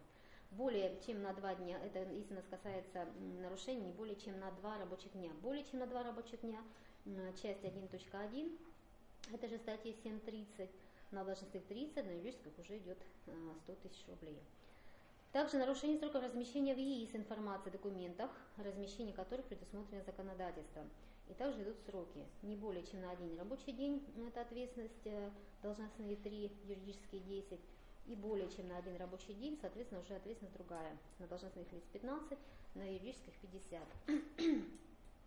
Также размещение в ЕИС э, или направление оператора электронной площадки информации, документов, подлежащих размещению на направлению с нарушением требований, предусмотренных законодательством о системе. Здесь также идет ответственность э, по статье 7.30 и ответственность идет в размере на должностных 15, на юридических 50. Также отклонение заявки на участие в конкурсе, отказы в допуске, не соответствующие требованиям конкурсной документации. Это же идет часть вторая статьи, это же 7.30. И здесь уже идет э, в, в процентном соотношении на должностных лиц в размере 1% начальной максимальной цены контракта, но не менее 5 тысяч и не более 30. Также нарушение предусмотрено законодательством контрактной системе требований к содержанию протокола, составленного в ходе определения поставщика. Здесь на должностных лиц у нас 10, а, соответственно, идет только на должностных лиц. Части у нас 2.1. А, неразмещение в ЕС информации документа разрешения, которые предусмотрены соответственно законодательством. А, часть третья а, на должностных 50, на юридических 500 тысяч. То есть всю ответственность мы с вами перечислять не будем, но понимаем, да, что ответственность огромная, у нас в разы выросла эта ответственность. Еще, что предусмотрено по административному кодексу, это нарушение порядка ведения реестра контрактов, заключенных заказчиком, реестра контрактов, содержащих сведения, составляющие государственную э, тайну, и реестра недобросовестных поставщиков. А, и здесь у нас идет уже ответственность по статье 7.31, э, включение заведомо недостоверной информации в реестр недобросовестных поставщиков. Здесь идет ответственность на должностных лиц 50 тысяч рублей и не направление, не своевременное направление в орган, осуществляющий контроль в сфере закупок информации, подлежащей включению в реестр недобросовестных поставщиков. Здесь идет на должностных лиц в размере 20 тысяч рублей. Следующее нарушение, за которым идет административная ответственность, это нарушение порядка срока возврата денежных средств, внесенных в качестве обеспечения заявок, порядка сроков блокирования операции по счету участника закупки, порядка проведения электронного аукциона. Эта ответственность у нас идет по статье 7.31.1. И, соответственно, нарушение порядка срока возврата денежных средств, э, ответственность э, на должностных 5, на юридических 30. Ну и тут тоже у нас идет от срока, не более чем 3, на 3 дня. А если более чем на 3 дня, то, соответственно, ответственность уже в разы увеличивается, в 3 раза увеличивается. Также нарушение оператором электронной площадки порядка и сроков блокирования, прекращения блокирования операций тоже несет ответственность э, по этой же статье, часть третья, 15 тысяч рублей. Порядка ведения реестра участников электронного аукциона, получивших аккредитацию на электронной площадке в размере 15 тысяч рублей. Разглашение оператором электронной площадки должностным лицам э, оператора электронной площадки информации об участнике электронного аукциона – Здесь уже ответственность идет на должностных лиц 50 тысяч рублей, соответственно, на юридическое 250 тысяч. То есть это тоже все очень серьезно, и, э, в принципе, площадки, операторы, они э, несут ответственность, и у них ответственность, конечно, огромная по блокированию, по разблокированию счета, и также по разглашению, не дай бог, информации об участниках. То есть э, ответственность большая. И также у нас еще с вами ответственность нарушение порядка заключения изменения контракта. Здесь э, ответственность идет по статье 7.23, э, то, извините, точка 32. Заключение контракта представляет определение поставщика с нарушением объявленных условий или условий исполнения контракта, э, с которым заключается контракт. Здесь уже идет 1% от начальной максимальной цены контракта, но не менее 5000 рублей и не более 30. На юридической, соответственно, ответственность возрастает в разы. то есть не менее 50 и не более 300 тысяч рублей. И заключение контракта предстоит определение поставщика с нарушением объявленных условий или условий исполнения контракта. Также у нас идет уже вторая часть на должностных лиц э, в размере двукратного размера дополнительно израсходованных средств бюджета и, соответственно, количество объемов которых э, уменьшены. Нарушение сроков заключения контракта или уклонение заключения контракта также идет ответственность должностного лицо 15 тысяч рублей. Изменение условий контракта, э, увеличение цен товара, работ, услуг, возможность изменения условий контракта не предусмотрено законодательством. Тут идет ответственность уже на должностных 20, соответственно, на юридическое 200 тысяч рублей. Это вот э, статья 7.32, то, что касается нарушения контракта. Ну и, соответственно, у нас еще с вами иные статьи о э, нарушении законодательства о контрактной системе. Но прежде всего это осуществление закупок товаров для обеспечения государственных муниципальных нужд, не соответствующим требованиям их энергетической эффективности. Это статья, часть 11 статьи 9.16. Здесь уже должностные лица несут ответственность в размере 30 тысяч рублей и, соответственно, юридические лица у нас 100 э, тысяч рублей. Также невыполнение должностным лицом заказчика, должностным управля... уполномоченным органом, должностным лицом полномочного учреждения, оператором электронной площадки, э, в установленный срок законного предписания, требования органа уполномоченного на осуществление контроля в сфере закупок. Это тоже у нас часть дополнена, э, часть 7.1 э, статьи 19.5. 19.5 вы прекрасно все знаете, да, это применение именно за невыполнение предписания. А, не предоставление или несвоевременное предоставление в орган на осуществление контроля своих закупок информации и документов, если предоставление таких информаций и документов является обязательным. Это у нас статья 19.7.2, здесь 15 и, соответственно, на юридических лиц 100 а, тысяч. То есть ответственность у нас возросла, а, в административном кодексе внесли понятие, что контрактный управляющий должностное лицо несет ответственность, и, соответственно, у вас члены э, комиссии тоже несут ответственность. И вопрос в том, если у вас хороший знакомый человек, который придет ко мне работать, ну, наверное, это не очень целесообразно, потому что ответственность сильно большая. А, помимо того, что у нас ответственность предусмотрена а, именно по нарушению Э, норма закона о контрактной системе, вы прекрасно знаете, что у нас сейчас есть ответственность по 223 федеральному закону.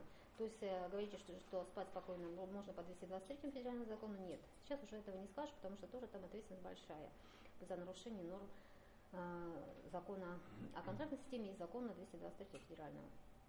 То есть э, есть возможность обжалования. Судебной практикой я не приводила и э, не привела сейчас, потому что, в принципе, она еще не сложилась. А, единственное, что ФАС дает какие-то разъяснения, пояснения, но они читаешь, и на вопрос ответа нет. Если кто читал а, разъяснение ФАС, а, Минэкономразвития пишет, что мы не вправе разъяснять нормы закона о контрактной системе, и поэтому сейчас сложный период. До 2017 года он такими будет. Я думаю, что и после 2017 года не будет всей ясности с данным законом. Опять же, вернусь, в конце вы видели 100 с лишним нормативных актов, которые приняты, и 100 с лишним лежит на принятии. Еще до 2017 года будет очень много э, актов, которые, может быть, отрегулируют все-таки вот эти неясности, непонятные э, на сегодняшний момент э, разъяснения. У нас очень закон сырой, и, соответственно, будем надеяться, что все будет замечательно. В принципе, все. Спасибо за внимание.